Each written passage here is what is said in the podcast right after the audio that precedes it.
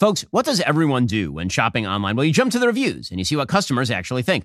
Well, Boll and Branch did the hard work for you. In a recent customer survey, 96% said Boll and Branch sheets get softer with every single wash. Boll and Branch sheets are made from the finest 100% organic cotton threads on planet Earth. Buttery to the touch, super breathable, Boll and Branch sheets are perfect for both cooler and warmer months. Their luxurious signature hem sheets were made without pesticides, formaldehyde, or other harsh chemicals. They really do get softer with every single wash. Best of all, Boll and Branch gives you a 30-night risk-free trial with free shipping, returns on all orders. You're not going to want to return them. We love our Boll and Branch product. In fact, when I'm on the road, I actually travel with their cable knit throw blanket. It is that good. Their product is just awesome. After a long day, nothing feels better than a restful night's sleep in the softest, most luxurious sheets. Sleep better at night with the softest sheets from Boll and Branch. Get 15% off your very first order when you use code BEN at bollandbranch.com. That's Boll and Branch, spelled B O L L A N D, branch.com. Promo code BEN. Exclusions apply. See site for details. Bollandbranch.com. Hey, folks, you're about to listen to our latest episode of Daily Wire Backstage. It's with me and Andrew Klavan and Michael Knowles, who's terrible, and God King Jeremy Boreing. We're going to talk about all the things you want to know. We're going to answer your questions from Daily Wire subscribers. I think you're going to love it. Enjoy. I think we're on. Oh, Welcome to the Daily Wire Backstage Spring Break Edition. Unlike Girls Gone Wild, Spring Break we have. I can't even read that. I got the Girls Gone Wild and the whole show just- so far. Yeah. So far, this is great, dude. I like Girls Gone Wild. You just start drooling. Roll opening graphic.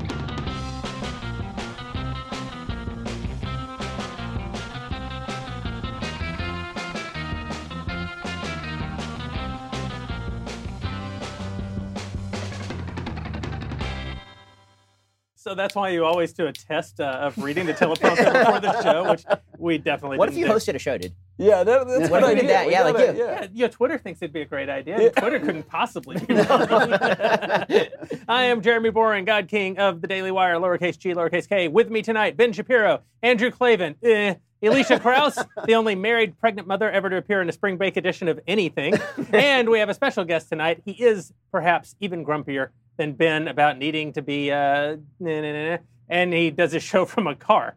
You, you guys know this guy? Yeah, I've He him, works yeah. here. Matt Walsh. Wow, Yeah, Matt Walsh. okay. is Is he, he's that he's that well-known Buddhist. Is that, Yeah, is that yeah, the well-known yoga- yoga? yoga instructor? instructor. Yeah, Yeah, that's yeah, right. yeah. Okay. We're going to do something really cool tonight, so pay attention. If you sign up to become a Daily Wire annual subscriber during the live broadcast of this episode, you and a guest will be entered into a raffle to win, get this, a free trip to LA and an opportunity to sit in on the set and watch us as we tape the Daily Wire backstage. You'll get to meet all of us after the show, except for Matt Walsh, because let's be honest, he doesn't want to meet you. And, and also, we'll probably never see him again. In fact, tonight, right now, we have the winners uh, the, who, who won the raffle last time we did a Daily Wire backstage. They're sitting in on our smoke filled set just off camera. Uh, they subscribed during the live stream last time we were together and won the sweepstakes. And here he is with his wife. Thank you guys for joining us uh, tonight. Well, now you can never get a job anywhere. So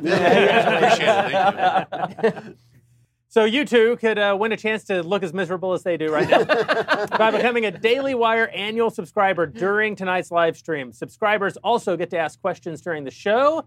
Alicia, let them know how. Yeah, uh, you know, I once worked for a really generous boss who gave my husband and I a pretty hefty check that helped pay for a lavish honeymoon in, on the beaches of Australia. So when I heard the spring break edition and the God King said I would get to go to a beach, I thought it would be better than a green screen. Uh, anyway, Alicia, you're not supposed to ruin the joke. Those are some of our best special effects. that we've ever done. I don't know. The special effect of Matt Walsh in a Hawaiian shirt is pretty good. Maybe you spent everything trying to convince him to get here, and that's why I'm not actually on a beach in Oahu. But he drove here in his studio, all the way from the East Coast. I'm glad it could make it across countries. That's a lot for that car. Uh, so yes, you should sign up tonight. Oh, sorry, the beach is so loud. Excuse me a moment. Hey, you should sign up to be a Daily Wire subscriber tonight because not only do you get to submit your questions, you could have the chance to win to sit in on that awful smoke-filled room. I mean, feel really bad being a married mom of three. Like they're married and have two kids at home, and this is their idea of a date night. We should really do better, guys. so go over to dailywire.com. If you're a subscriber, be sure to ch- type your question into the Daily Wire chat box so you can have it read and answered on the air. And I mean, if you thought that March Madness was all about college basketball, which is something I just learned last year as the reigning Daily Wire March wait, Madness wait, wait, wait, bracket wait. champ. Did you just say that March Madness is about college basketball? I've been wondering that for three weeks. Well, I'm, I'm more I'm more just angry that she won the pool last year, Alicia.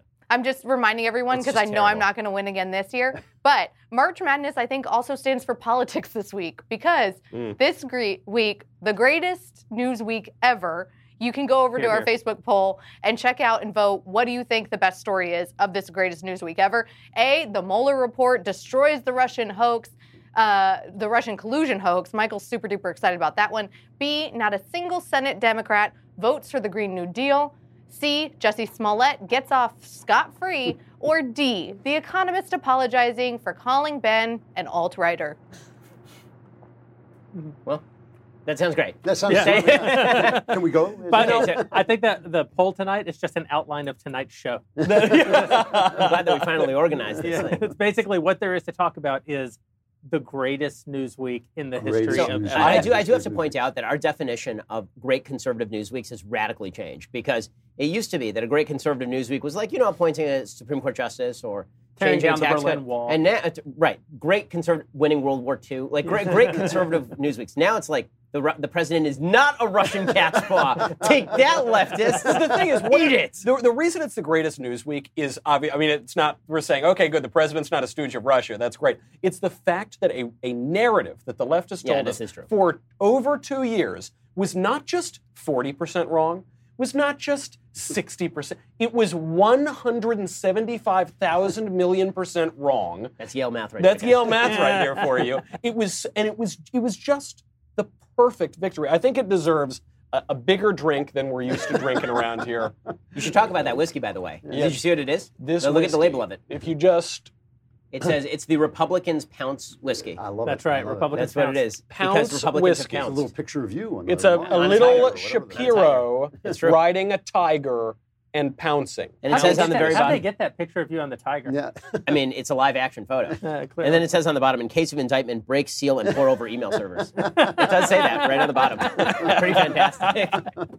so yeah, no, the, the, the media fail here is is the real story, right? The media and the Democratic fail here. They because all they had to do was just say President Trump, weird, right? That's all they had to do for like the last couple of years. Just say this guy, really? Hmm? And instead it was no, he works for Vladimir Putin. No, without a doubt, the evidence is going to come forth. And you have schmucks like Adam Schiff pretending that he has backroom knowledge. My favorite, of course, was John Brennan suggesting for two years on national television that he had secret information Yeah. that said that Donald Trump was in fact working for Vladimir Putin. And then it comes out that that's not true. And he says, well, maybe I got a little ahead of the evidence. I just sort of assumed. It's like you you ran the intelligence services, That's right. right? You, Well, this you is- piece of crap. You were the head This is of what- the CIA. What's so beautiful about this, I agree with you that it's a negative victory. It's not a positive victory Yeah. like bringing down the. However, the destruction of the mainstream media, that I, as I've been saying for many years, Mm-hmm. the thing about the mainstream media is not the way they cover Trump. I'm happy to have the media go after the president. He's a powerful man. I want all powerful people to be hunted like dogs. That's that's his absolutely great He's a American. French revolutionary. over Yeah, here. great American journalism. However, mm-hmm. it's what they did with Obama for eight years. They turned a blind eye during the IRS scandal, the Fast and Furious scandal. It, he turned every department. You know, you talk about J- Jussie Smollett. He turned Washington into Chicago. Yeah. And what happened? All these guys who did this, the John Brennans, the James Clappers, the James Comeys, they're all his guys. And it's because they press acted as a ring of invisibility. That it was like they turned Obama into Gollum. When Well, Gollum, this The- is the- this is the what the great lie the they kept telling line. about how Obama, his biggest scandal was the Scandal-free. khaki suit. It was the khaki Scandal-free. suit. Yeah, It was yeah. just- The, the, the truest thing ever uttered by an Obama was actually uh, uttered by uh, the First Lady Michelle Obama, recently unseated from her number one position on the New York Times bestseller. Who did that? I can't remember. Yeah, I'm Uh, it was an left that alt right guy, I think. Wasn't it an list. alt-right guy? and she said, unironically, we're going to bring South Side Chicago values to Washington, D.C. Yes, she did. And all I know about the values of the South Side, Chi- all I know about the South Side Chicago is that it's the baddest part of town. That's the only thing I know about Right, the only film clip anybody knows about Chicago is Al Capone beating someone to death with a baseball bat. So the only thing lower right now than the uh, media's credibility rating is Michael Knowles' credit score. Oh, the credit score. You know how I know about that? Lightstream. Lightstream. What a Listen, segue. listen, What a we- I we- worked on that We segue. do, not, we do not. I'll tell you why we don't jest about Lightstream. We're talking to a man who, if left to his own devices, would spend himself into the ground. If I didn't have, if my wife didn't take care of me, as you all know, I would be This living in He's the a kept dumpster. man. Yeah, I'm a, I'm a kept. I better be a kept man, or I'm, or I'm lost. We do this, all of us. We take the, our credit card, we spend it, and then the bill comes due, and then suddenly you're looking at 18% APR interest. I mean, that is a genuine credit card interest rate. If you get Lightstream, you can refinance your high interest credit card balances and save with a credit card consolidation loan. Lightstream will get you a rate as low as 6.14% APR man. with autopay. You got to use autopay. The rate is fixed. It never goes up. You can get a loan from 5,000 to 100,000 bucks and there are no fees. And you can even get your money as soon as the day you apply. Plus, because we're here, because of us, you can save even more. Our listeners get an additional interest rate discount. The only way to get this discount is to go to lightstream.com slash backstage. It's L-I-G-H-T-S-T-R-E-A-M dot com slash backstage. And now I have to read this part. Ready? I read it really Get quickly. it right. Subject to creditor approval, rate includes 0.50% auto pay discount. Terms and conditions apply and offers are subject to change without notice. Visit lightstream.com slash backstage for more information. Were you That's really improvising that last part? I part? just That made was the whole a really up, good ad read, but I can do the last part faster. That's what it needs. It needs a fast talker. I can't. Yeah, I'm not a fast well, eh, eh, you know, on so so here's the question on a going forward basis: What should Trump focus on when it comes to the Mueller report? Should he let it go? Should he try and ram this down the necks of Democrats? Like, what what do you think is useful here? My my uh, my personal feeling on this is that he should obviously go at the media. Um, but that if he tries to turn this into a cause celeb about, go- I'm going to uncover the corruption in the in the FBI and the CIA, and we're going to go after all the nefarious actors, it feels good. But on a political grounds, I'm not sure that that just doesn't look like petty vindictiveness, as opposed to they. Ex- because remember, there's another half to this story, which is that everybody's saying, you know, the media were humiliated, which is true. The Democrats were humiliated, which is true. The truth is also that Donald Trump spent two years saying that Robert Mueller was a shill of the left who was going to indict him. Yeah. Right. And then Robert Mueller turned out to be honest, right? Robert Mueller Yeah, ended up doing his job, Yep. which many of us were saying that that was probably going to happen. Right. So him going after everybody now, it seems like now would be the time where it's magnanimity in victory, at least to the intelligence community generally, Yeah, I can't and or just or just Yeah. ignore it and move on to the media are garbage. They've been pay- and then every time they attack him, he says, "You guys were garbage on this. You're garbage on that too." Yeah, you know, I can't quite go with this for, for a couple of reasons. One, Karl Rove says he should do this, so we know it's the wrong thing to do. Well, I didn't know that. Now I'm starting to revise my opinion. Karl Rove, by his own admission, said his biggest mistake was basically positioning Bush above the fray. And so the fray took Bush to pieces. They took him, you know, they blamed him for the weather in New Orleans, you know, hurricane, oh, that's your fault. And, and Bush never struck back because he had too much dignity. I don't think we have to worry about Trump having too much dignity. I also don't. I also don't think magnanimity is actually in his holster. I don't think he actually has that mm. weapon. So what I would do if I were he, I was. I would definitely go after the corruption. I would definitely make a lot of noise. Nobody's going to jail over this. Hillary Clinton's not going to jail. Nobody's going. But I would just make noise about it while doing other things. One of the things about Trump that I really do appreciate is a lot of the noise he makes covers up the fact that he's doing some important stuff. Mm-hmm. You know, he actually does things that, that matter to us. Like he's re, he's revamping Fannie Mae and Freddie Mac, which I think is a huge deal. And he does that like off to the side while everybody's focusing on the noise. That, that's one possibility. The other possibility is he doesn't even know that's going on. that, is, that is a possibility too. But yeah. here's my problem with him going after the intel. He's not running against the intel community in 2020. No, that's true. He's running Yeah. against the Democrats. So run against Adam Schiff, run against Chuck Schumer, run against all the all Yeah. the Democrats who maintained that this was the it was always the end for Trump. Run against the media because everybody hates the media as well they should. But running against like No, who cares? Like James Clapper isn't a big enough person for him to punch at. Except he like say what you want tonight, right? Tonight's his, his rally in Michigan. Yeah. Let him do his oh thing. yeah, have a victory lap. Exactly. But like the enjoy important yourself. Thing, the important thing, though, that is on his side is that so many people have been gutted from the FBI that if the New York Times ran a front page headline as it did during Watergate, every time a guy quit, we'd all be sitting around going, "This is the biggest scandal ever. This has gutted the intelligence community." But they're all gone. And the, the people who are there are good. You know, most FBI agents are great cops, Yep. and they're doing a great job. And so he doesn't. He can constantly praise the people who are there now. He's really talking about Obama, and the people running are echoes of Obama. You got Eric Holder making these stupid comments about how we should all feel guilty. America was never great. You got Joe Biden apologizing for American Jurisprudence. jurisprudence. You know, like I mean, so so it's a reminder of who he's running against and why he's there in the first place. And so I, I've got an interesting question to kind of take it in a slightly different direction. Why did this story stick the way that it did? it, it occurs to me that you could say because the echo chamber is so vast and they were so dedicated to it. But I tend to think that most false narratives that stick do so because they have some air of plausibility.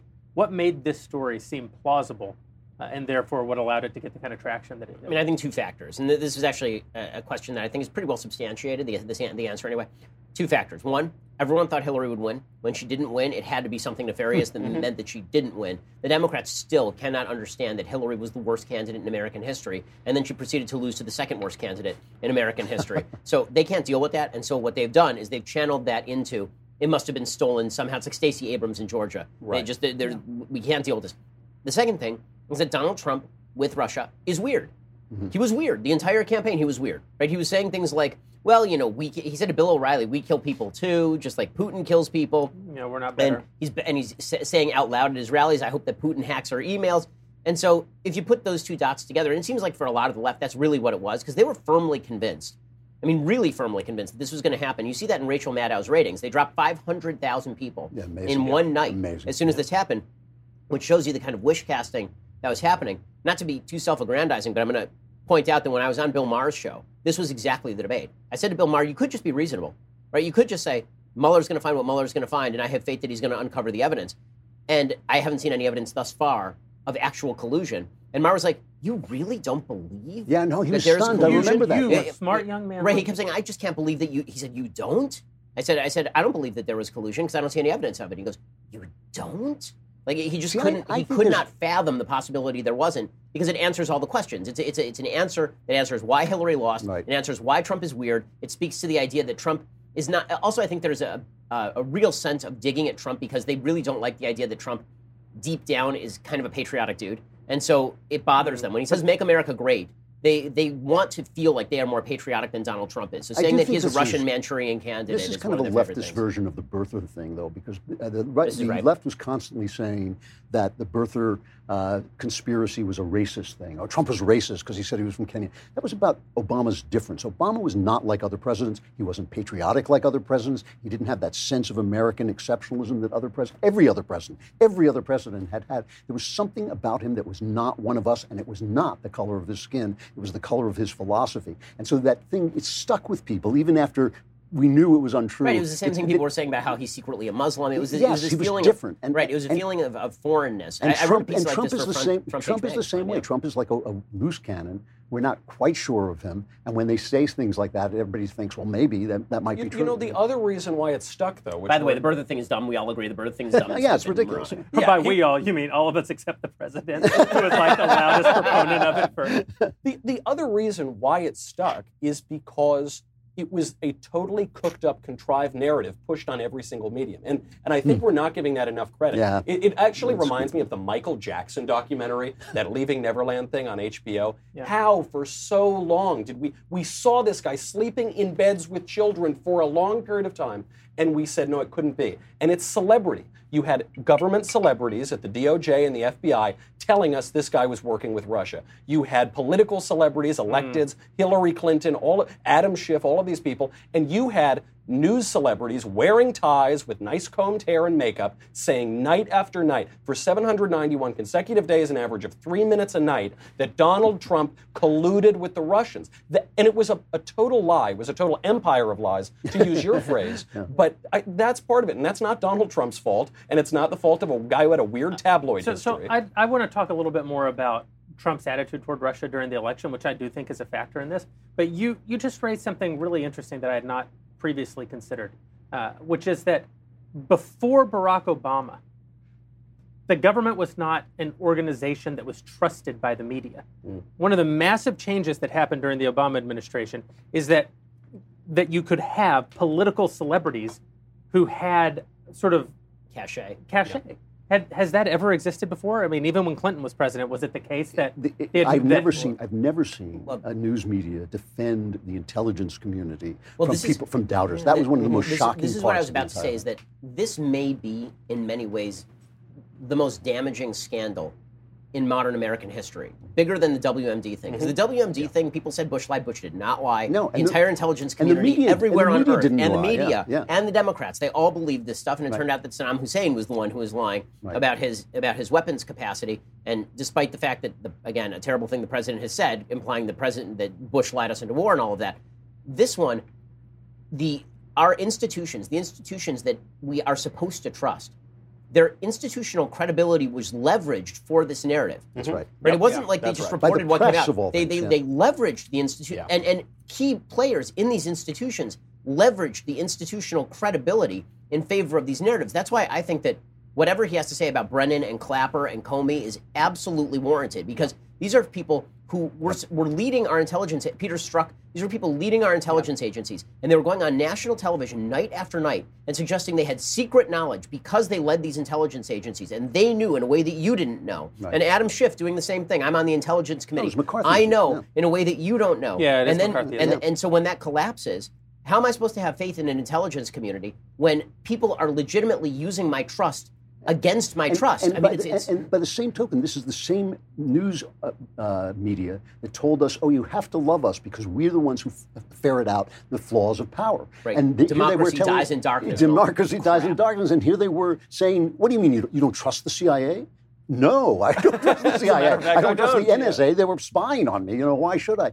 The, the idea of the press after Watergate, the press since Watergate, suddenly coming out and defending our institutions, and then the institutions turning out to be, in fact, corrupt. I mean, this is the thing. Every time I see Carl Bernstein, I think you have become what you beheld. You became the thing that you exposed. You are you are now Richard Nixon, and that's an amazing irony, and it's an amazing uh, truth that's been kind of right beneath the surface for a long time. I mean, and, and the media cannot accept what's happened. no, I mean, if you watch them, they're writing brick, articles don't about how they yeah. still did a fantastic job. how yeah. we really, we really just went after the news. That that note from Jeff Zucker, Oh, where he wow. where he suggested We're not investigating. not Right, we just report what comes across our desk. Really, is that what you were It's doing? like Doctor Strange. Really? you, know, you You can't mean- do news mean in here. This is CNN. Right, you, you- you mean the chyrons with the parentheses editorials? Yeah. I mean, what I want is a chyron on CNN that says Trump Russia collusion proved wrong, and then in parentheses, and we failed, right? Because that that is the reality. Yeah. That's exactly what happened. And you know, by the way, a, a news media that's 90% Democrat at the editorial level is corrupt per se. It, you cannot Right. be, that, this whole argument that they always say, well, I can be a Democrat and still be fair. One person can be a Democrat and still be fair. A room full of Democrats can't be fair. And the idea that they have allowed the news media to become that, a spokesperson, basically, a spokesman arm for when the the when the. Lear Center gives the Excellence in Journalism Award to CNN for the uh, that Parkland town hall, the Parkland Town It's Hall, the most egregious Amazing. single media event I've seen in 10 years. yeah. And, and the NAACP, by the way, just nominated uh, Jussie Jussie Smollett for an image, an image award, making me wonder. Yeah, his image is good, but They should nominate his two Nigerian attackers. I think they should get the image. Those guys who were wearing whiteface then. That's what we were told by his So, lawyers. so la- last question on this topic, uh, it, Michael, for you. Why? Why does I mean, why are you asking? I think his, his position will be the most interesting on this question. Why is Don, why was Donald Trump so up Putin's ass for the entirety of the election? The only thing that Trump was completely consistent about, never equivocated for even a moment in 2016 during the election, was that he respects Vladimir Putin. We're just like uh, Putin's Russia. I mean, you could not get the guy Yeah, well, uh, no, there, there are plenty of. First of all, he was much less up Putin than Barack Obama was when he said, "I have more flexibility after my election to Medvedev." No, no, I, I don't agree with that.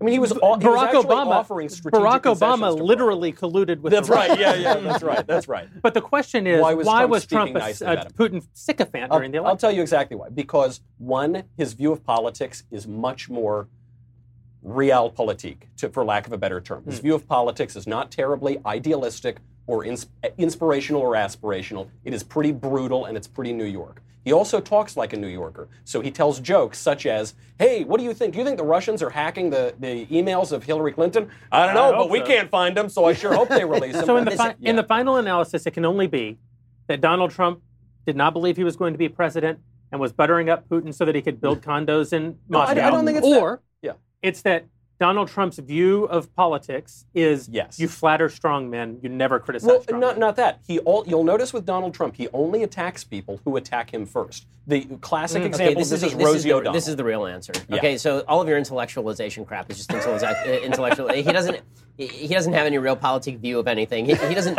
He doesn't know how to spell real politic. He thinks that it has a C and a K at the end. But it's. But it's For a dummy, he did a pretty good job. He got himself elected. You know, Okay, don't well. get don't give me that. Crap. Okay, like, seriously, like, there. Have you seen Congress? All these people got themselves elected. They have a collective IQ lower than the than the IQ of this That's table. true, that's but is it? But That's the that's actually the best answer to that question. I've ever heard. but, have- but no, the real answer is that Donald Trump loves people who flatter him, and he hates people who do not. He has done this with Kim Jong Un. Okay, it's not unique to Mm. to any of these people, and everybody knows this, which is why.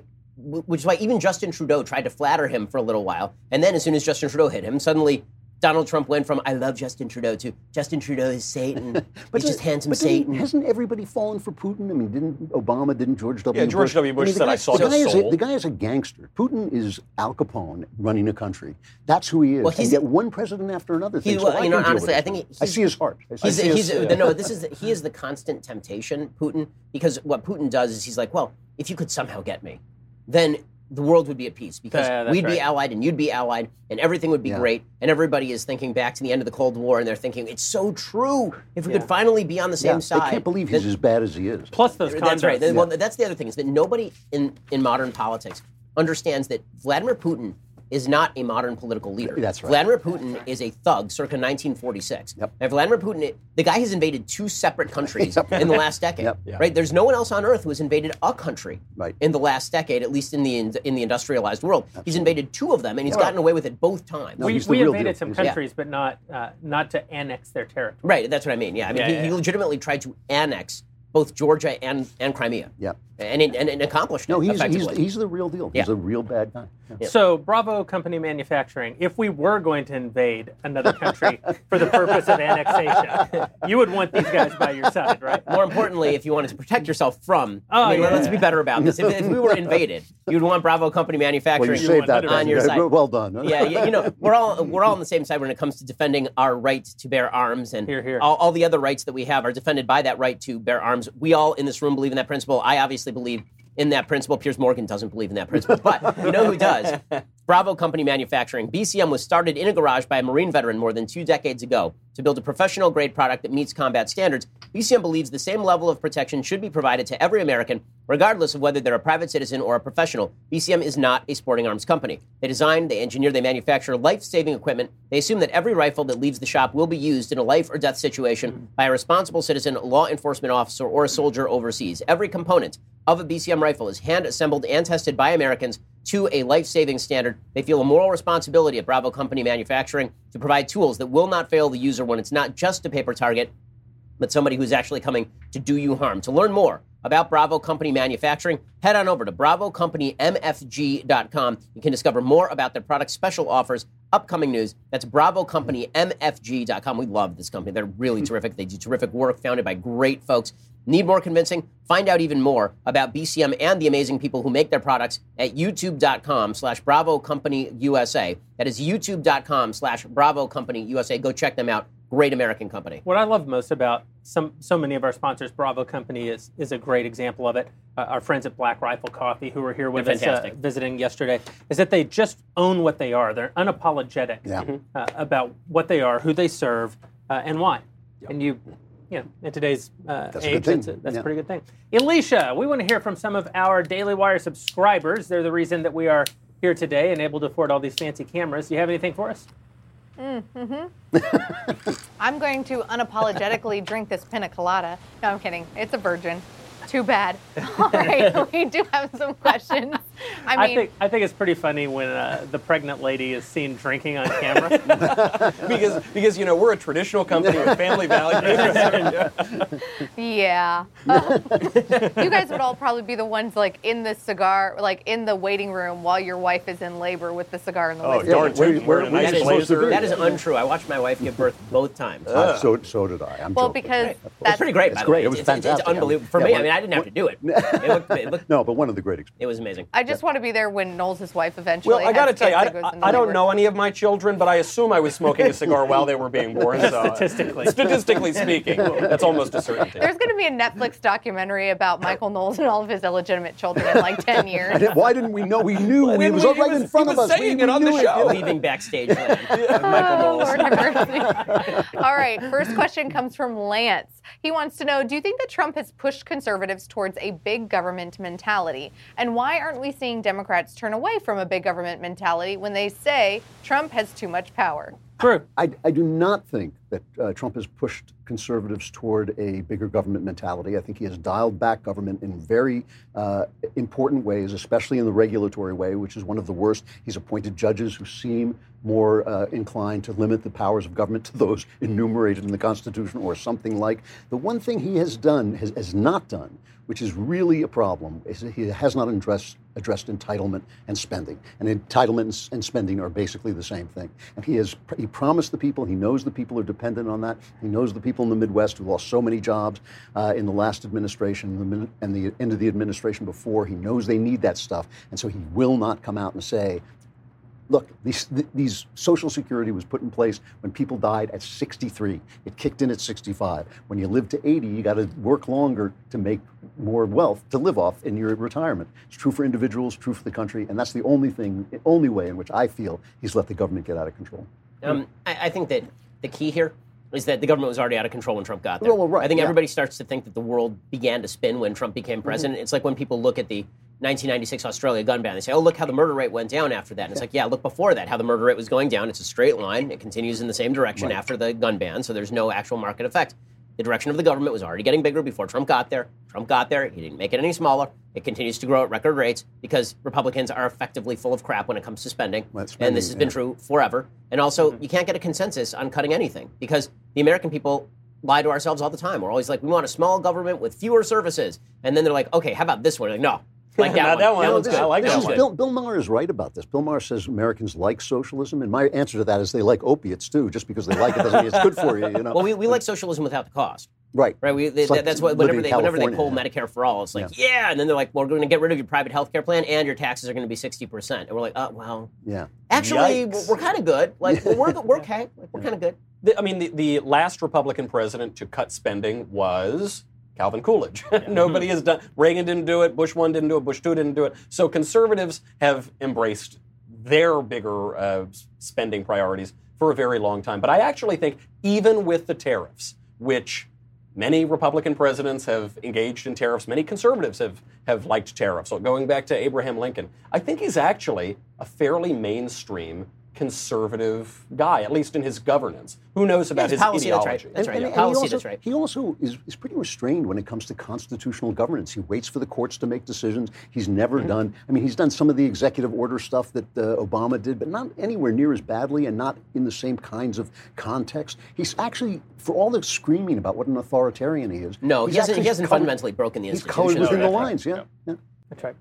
Alicia. All right, I think I know who this subscriber is. This question comes from Laurel. She wants to know Is it realistic to try to become an artist these days, or is it a foolish thing to pursue? Michael, I think we better let you take this one. hey, Laurel. well, I would say, and if, if, if you're the Laurel I'm thinking of, then you're a wonderful artist. You might have seen on Twitter, Oh, uh, one of the Daily Wire viewers, Laurel, paints these pictures of us, and they're beautiful pictures. You can be a very good artist. I will. If, by the way, if you're not the Laurel that we think you are, then well, that's a coincidence. That's really yeah. Gosh, who are you? I will. I I think it's important for me to answer this question rather than say like Drew. You know, because Drew's a very, very successful artist who's Yeah, made no, a lot of money on his it's, art. It's, it's an illusion. And yeah. I think I've made about seventeen dollars in my artistic life. Um, I, I think it's a wonderful thing to do, though. If if you want to be an artist, if you have something to say, if you have uh, some artistic expression, you should do it. You shouldn't ruin your life because of it. You shouldn't allow your life to fall apart and sit around waiting for the phone to ring or some magic to happen. You should be out there. You were always working a zillion jobs while you were writing your early novels. I think. Yes, no, no, but I mean, my answer to this question is always: if you can do anything else, Do it. do it. If you if you're like me and you can't, you literally can't stop, then you're an artist and you have to find a way to make a living. Yeah. You know, that's that's the answer. Yeah. But I, I will say that the romance of poverty does not apply to people actually in poverty. A- mm-hmm. absolutely, absolutely. And there's this whole Oh, thing no, with the starving artist Pauper, and it's like bull. You know, the, the, great, the greatest art of its time is usually the art that makes the most money. When, when people, when poetry was at its height in England during the Romantic period, Keats, Wordsworth, Shelley, all those great poets, you got famous if you got a best-selling poem. You know, God, So I that- hope that's, not true now. Cardi B is the greatest art of our time. the other point on these the other point on these famous artists, like really the ones we think T.S. Eliot, Chekhov, Wallace Stevens, I'm talking about poets, Dana Gioia. these guys all were working jobs and Yeah, taking good care of their families. Good jobs, insurance salesmen, doctors, all these sort of things. They were doing it. And I so agree. I, I have a lot of actor friends who are really good, who are really talented actors. And they're making $17 a hit doing off off Broadway theater. And they're living in misery. And they don't need to live in misery. They, they could actually do something productive with could their time learn as to code. They could That's learn to code. trying to is the say. main- Now our show's going to get kicked Yeah, off. exactly. No, no, here's what it says. One thing interesting about the Laurel that we know, though, is she may be specifically talking about visual art, which is something that none of the four of us have a lot of No. uh, of experience with. But I do have one thought about it, which is we live in an age where uh, we basically have embraced the literal. So if you think about uh, a, a film is more literal than a play, right? And a YouTube video is more literal than a film. And so everything, all the trend, a photograph is more literal than a Painting. than a painting.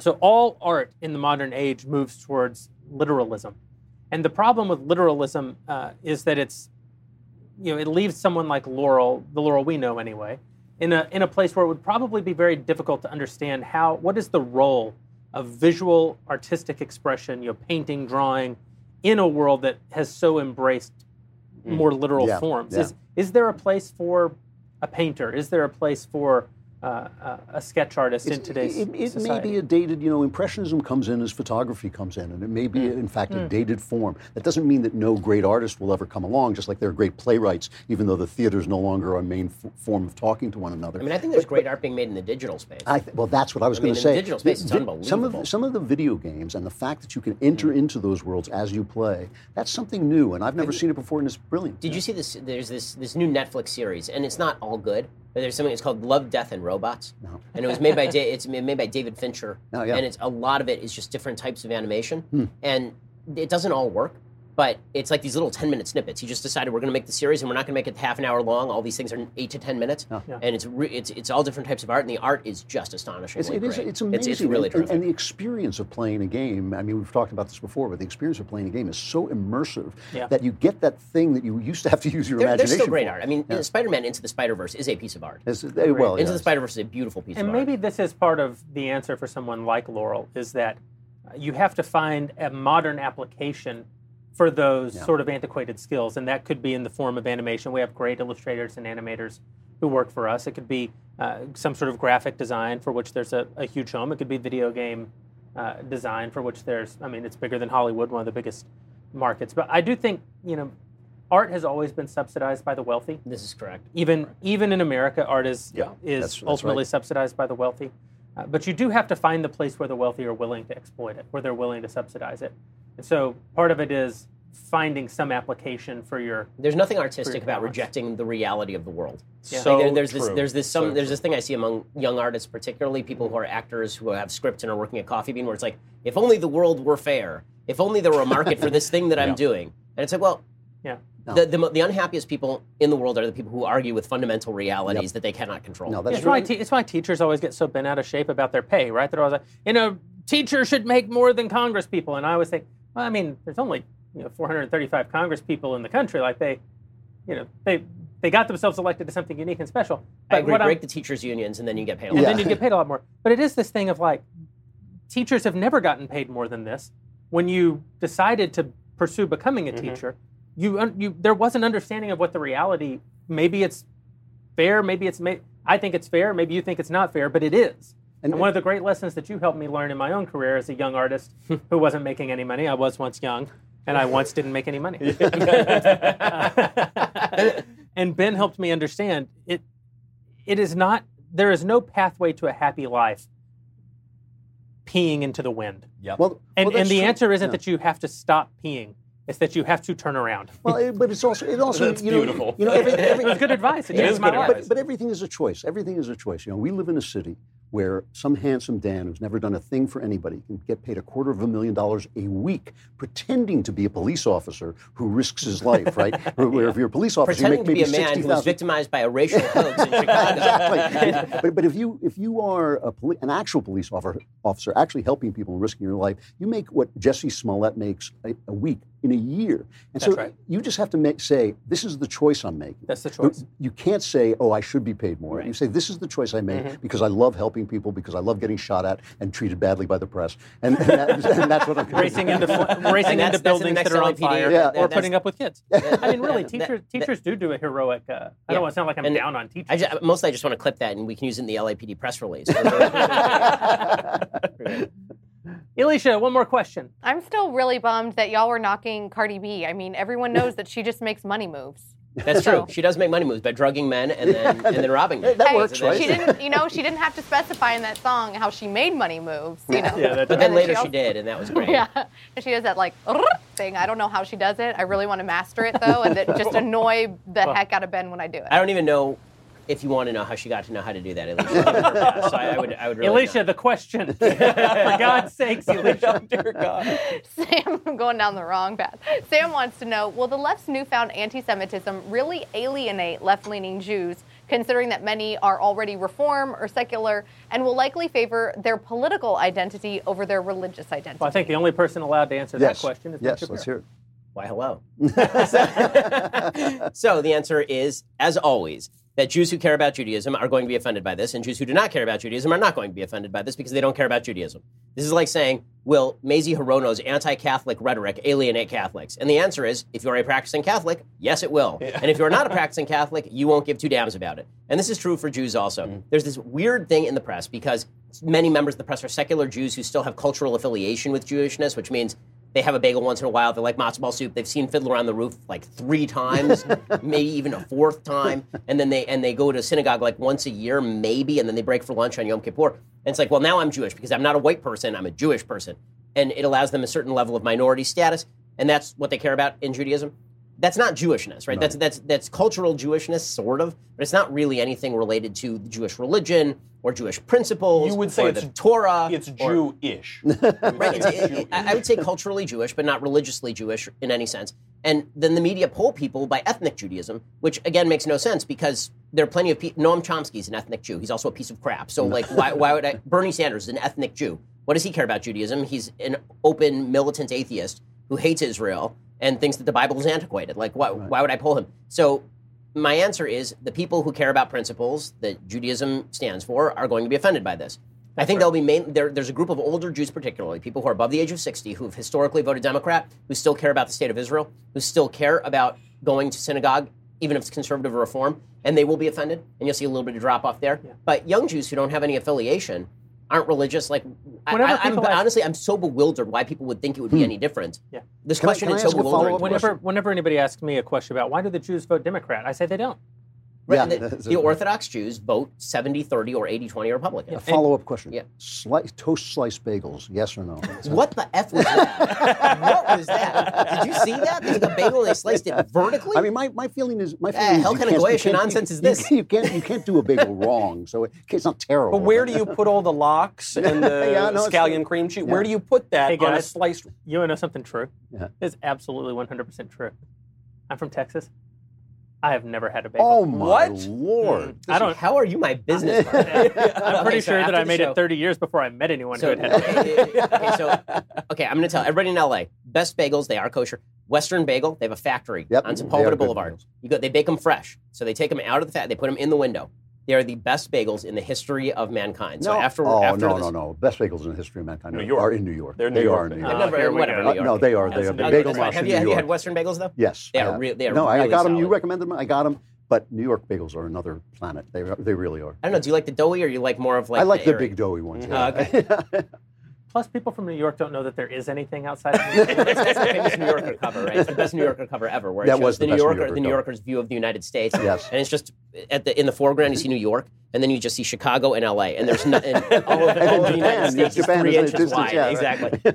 if you want to sit in on this riveting conversation, maybe and die of secondhand lung smoke like Ben is, you could become an annual subscriber during tonight's live stream, and you will automatically, automatically be entered to win a free trip to LA, where you will get to watch a future taping of Backstage in person. And this is a true story. So we did this last week. We and we were proud of ourselves. We were like, hey guys, wouldn't it be cool uh, if we you know, found a fan out there who signs up during the podcast and during the live broadcast, and we will we will whatever it costs, we will fly them to LA.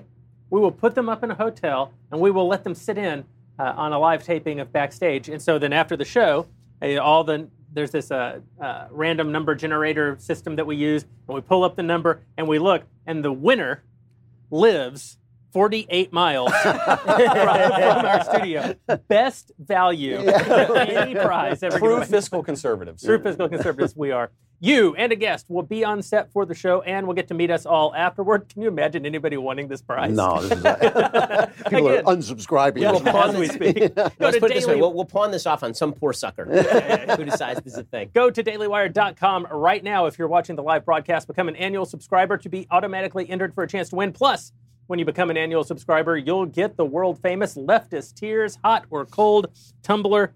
Everybody wants it.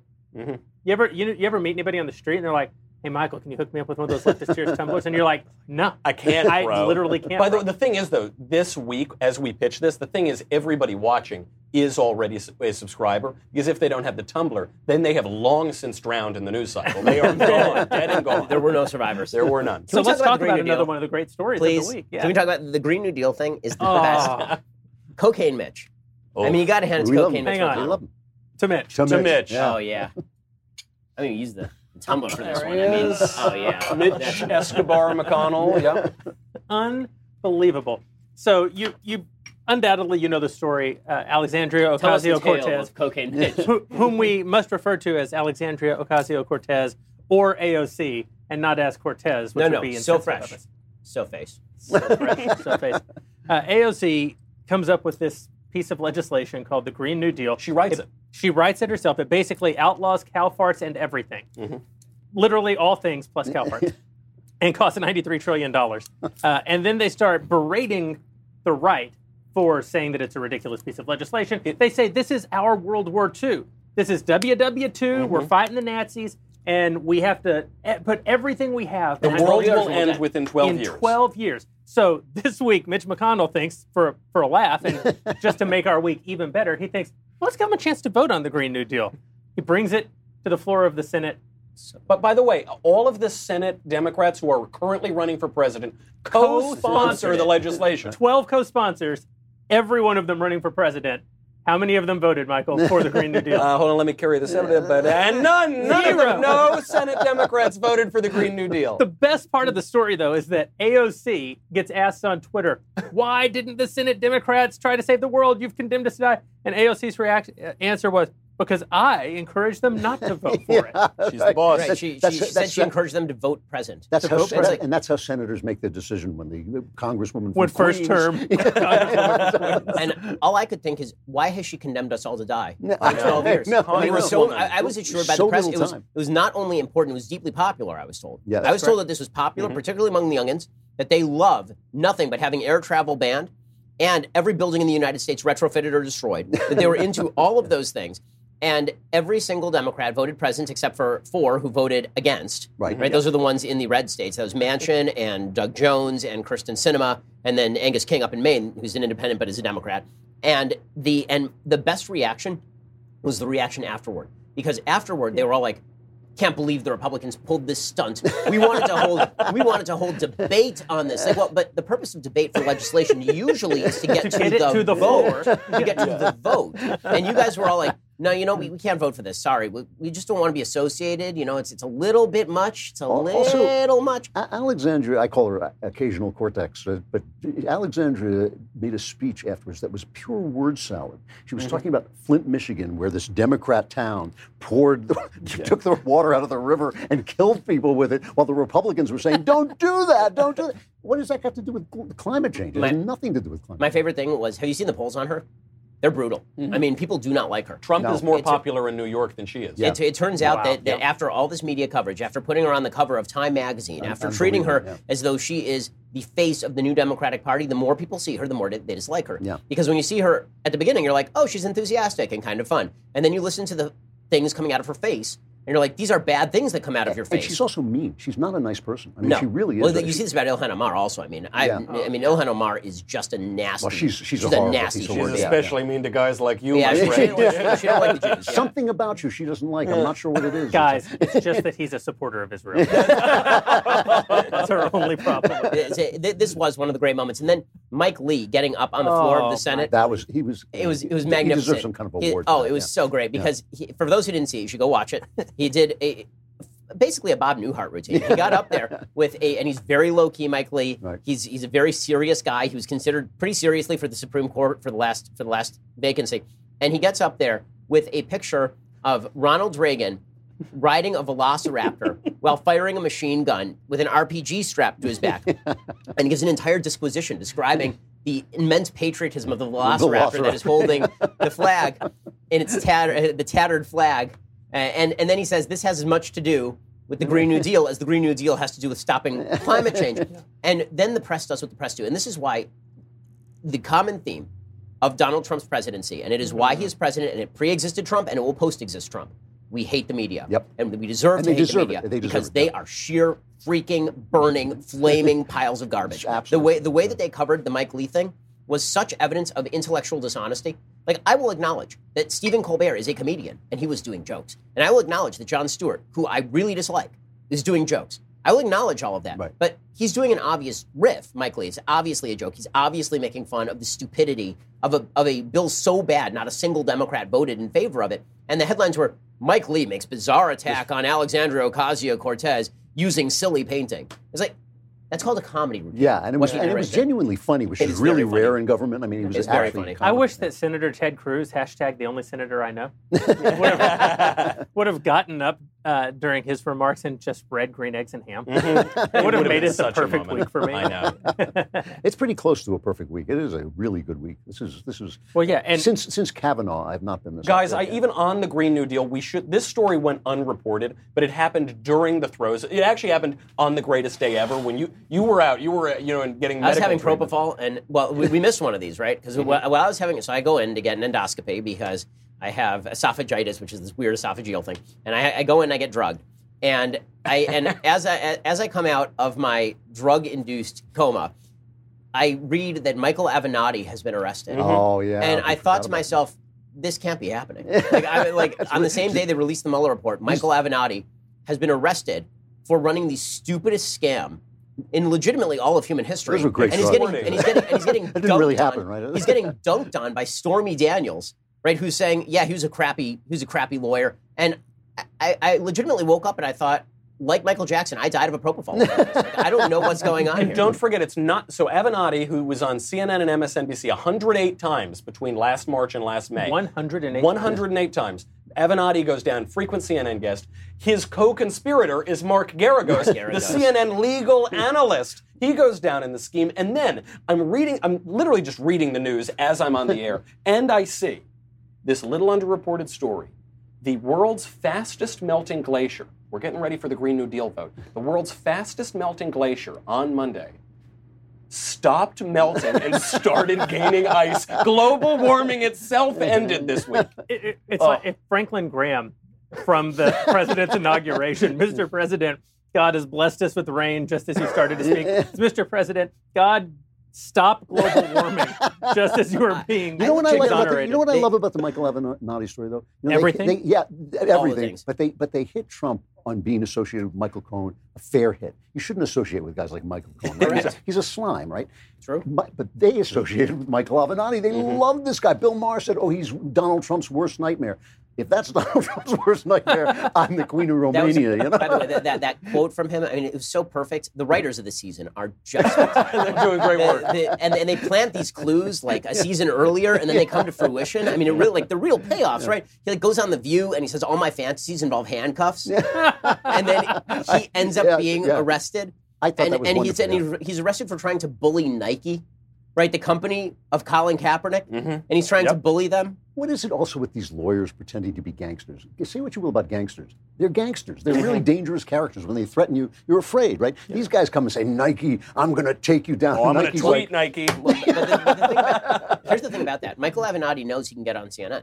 That's why he was able to do that, right? The, the, the part of that story that is Uh, underreported yeah, good is that point, when he good says, point. I'll take your market cap down a billion dollars, what he means by that is I will go on CNN tonight with all of my friends like Don Lemon and Chris Cuomo, and I will talk very bad things about your company. Yeah. That's what he meant. And he knows he can do that And because Brian- he's on speed dial with the producers And at CNN. Brian Stelter said to him, I, I take you seriously as a presidential candidate because you've been on cable news so much. That's what he said to Mm-hmm. him. You know, so they, they build him up. They actually are talking about him as a presidential candidate. One thing you got to say about Trump, he never talked about Michael Cohen running for president. the press did that with Michael Avenatti. Alicia, we want to hear from a few more of our Daily Wire subscribers. After all, they pay for my house by going over to dailywire.com slash subscribe and becoming annual subscribers. You too can help me pay my mortgage. And if you do it during this broadcast, you will be entered automatically for a chance to win uh, a trip to LA uh, to, you know, sit in and watch us do whatever this thing is. What, we what are we doing? So, Alicia, what are they? Uh, what are our subscribers asking us right now? Oh. I'm real glad you didn't ask me what are we doing because none of us have that answer. no chance.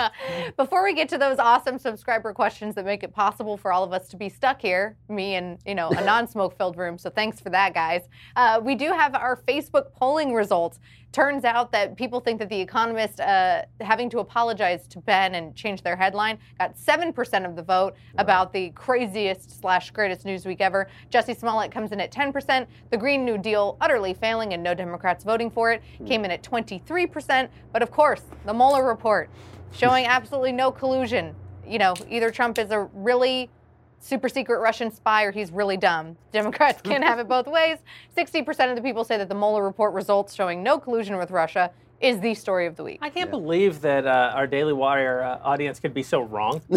Clearly, The Economist having to apologize to Ben today is the biggest news story of the week. This was the first thing I saw this morning. This bi- this it was trending on Twitter. It was tr- it was trending on Twitter. Ben, who writes a book about philosophy without his picture on the cover, so like a guaranteed three copies sold to your grandmother, Yeah. uh, each one autographed for her friends. Uh, ben made the num- New York Times number one best-selling book in the country uh, this week, unseating Michelle Obama, who's held on to that number one spot with her. Uh, becoming second place book. That's what I'm calling it. her becoming book uh, for the last many weeks. And then The Economist does what I actually think, in fairness, was quite a nice. The interview was good. Yeah, the Quite interview nice was good. I thought so too. Yeah, I didn't mind the interview at all. And then, And then they they tweet out the story today under the headline. Uh, you'll get it it, was right. Ben Shapiro, the alt right sage without the rage. Which is wrong in two ways, right? Right. I mean, I'm surprised you didn't say three, but yeah, I mean, that's, but, Yeah, right. but yeah, the the alt right man, That was- and I, I was like, really? It's the Like, yarmulke with the going swastika on it. That Mhm. gives you Yeah, away. like, this is where they're going. Like, do they not have? There's a, there, there's a company. It's called Google. And when you type things into the Google machine, it tells you things about people. So if you typed in Ben Shapiro alt right, the first results would have been me ripping the alt right in the Washington Post, Right. and probably the second results would have been me doing an entire episode ripping the alt right on my show. Then it would that be the alt right ripping you. Right, then it would be the alt right ripping me. I've spent the last four years doing open war with the alt right. If they had bothered to do a control F inside my book, I referenced the alt right four times. All four times I called them racist pieces of crap. So this seemed to be a bit odd. And so I, t- I mean, I never go to war with media people who attack me because I get attacked a lot, as it turns out. This one I was not going to stand for. So I, I really went after them on Twitter. I mean, I, I, I called, I, I, I said, you need to apologize. You need to pull this down. You need to change the title. I said I, I threatened to get a solicitor Really? in Britain because the because the libel laws in Britain are a lot looser than the libel laws here. So they're Yeah, going to play and by when those people rules. call you Nazis, you probably uh, Yeah, you Have a good libel. got- yeah, Libel case. exactly. And so within four hours, they pulled down the original headline. They changed the. Now I'm a radical conservative. I'm no longer the alt They, right they sage without the defended rage. it first, though. They defended their headline as long as they could, and then I guess they didn't want to lawyer up, so they changed it. Mm, yeah, so, something happened, and they decided to change. And then they issued a full apology. They said we that, as it turns out, Ben Shapiro is a longtime critic of the alt right.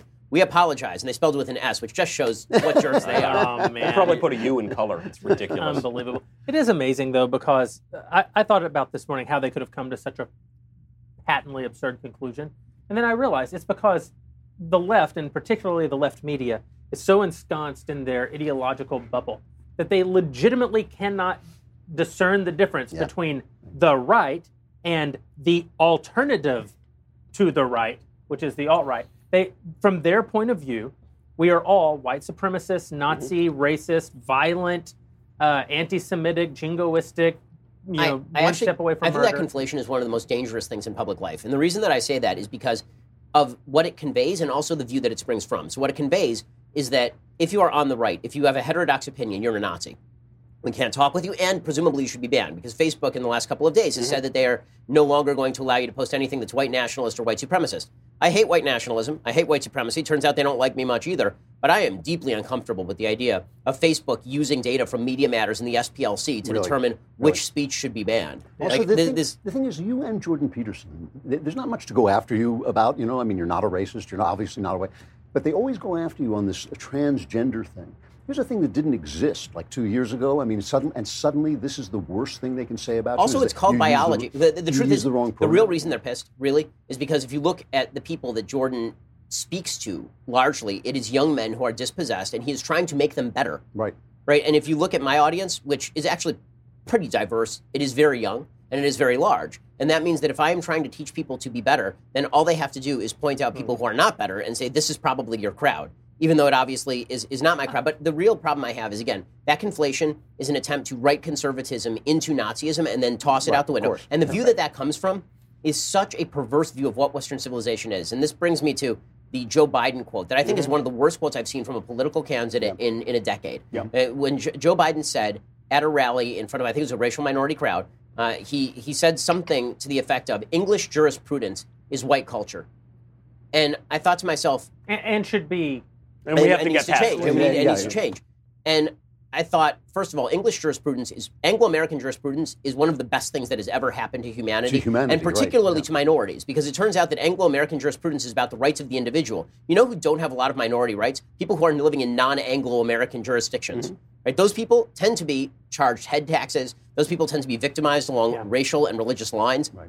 What the hell are you talking about? Yeah. But for the left, for the hard left, like Joe Biden, or for the intersectional left, Western civilization is a veneer, right? It's a, it's a post facto post facto intellectual veneer that we put on power relations. And what Western civilization really is is white people cramming down their viewpoints on everybody else, and then giving some sort of post facto justification with a bunch of nice, pretty words about freedom of speech and Well, you know- equality under law. And so, if we just tear down that Western civilization, then the hierarchy will go along too. That is exactly the same thing that the alt right actually says, except they like Western civilization. They say that they like the power hierarchy in which white people are more powerful than everybody else. All the nice words about freedom and free markets and all that stuff, that's a bunch of crap that we say just to just to sweeten the tea a little bit. But the real tea is white supremacy, and we like the white supremacy. So you're suggesting that the two alternatives to the right, the alt right and the left, agree that the right is wrong. I want to talk more about this. I also want to finally get to those questions that we promised we were going to take from our uh, DailyWire.com subscribers. But first, we have a special guest. We promised that one day this would happen. That he that from uh, his lofty perch on the American East Coast, Matt Walsh would descend uh, and deign to spend a little time with us here. People ask for this all the time on Twitter. They're like, "Oh, I don't want, uh, where's Matt Walsh? Uh, the Daily Wire guys get together and there's no Matt Walsh. Uh, Jeremy grew up here just so that we wouldn't notice that Matt Walsh wasn't on the show. But we today are demonstrating our great uh, power because we got Matt Walsh to come join the show. No, the host of the Matt Walsh Show. If you aren't familiar with the show, you're missing out. Here's some clips. Hey guys, over on the Matt Walsh Show today. Was Jesus a socialist? No, you nitwits. He was not a socialist. Bernie Sanders is an arrogant, power hungry, hypocritical, cowardly, morally deranged communist. They're going to chemically castrate this boy. He is being physically, psychologically, emotionally abused. Some old tweets from Cory Booker. Sleep and I broke up a few nights ago. I'm dating coffee now. She's hot. The Green New Deal is finally here. It's the kind of thing that would sound brilliant if you were high. That around half of all millennials find socialism appealing. They want daddy in Washington to supplant daddy at home. I think Cory Booker might have a condition, actually. I'm kind of worried about him. Someone should probably check on him.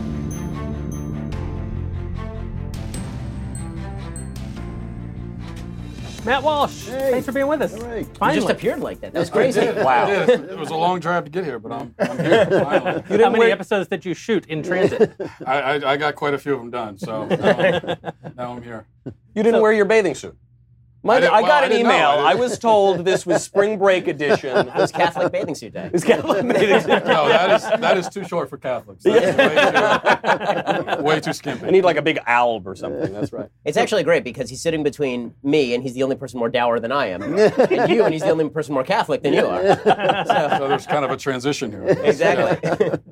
So, Matt, we were just talking about uh, the, the conflation of all conservatives with the alt right and uh, how the alt right and the left actually agree broadly on identity politics. They just disagree about who the victor uh, should be. What, what makes us different than the alt right?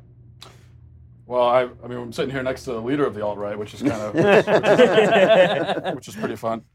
Um, f- from what I could tell, the, the main thing that jumps out at me about the alt right is that it's very nihilistic. I mean, it's it's identity politics, yes, but at the core of it, there doesn't appear to be much of a moral core. And so, for me, conservatism should be should have that moral foundation, that moral core.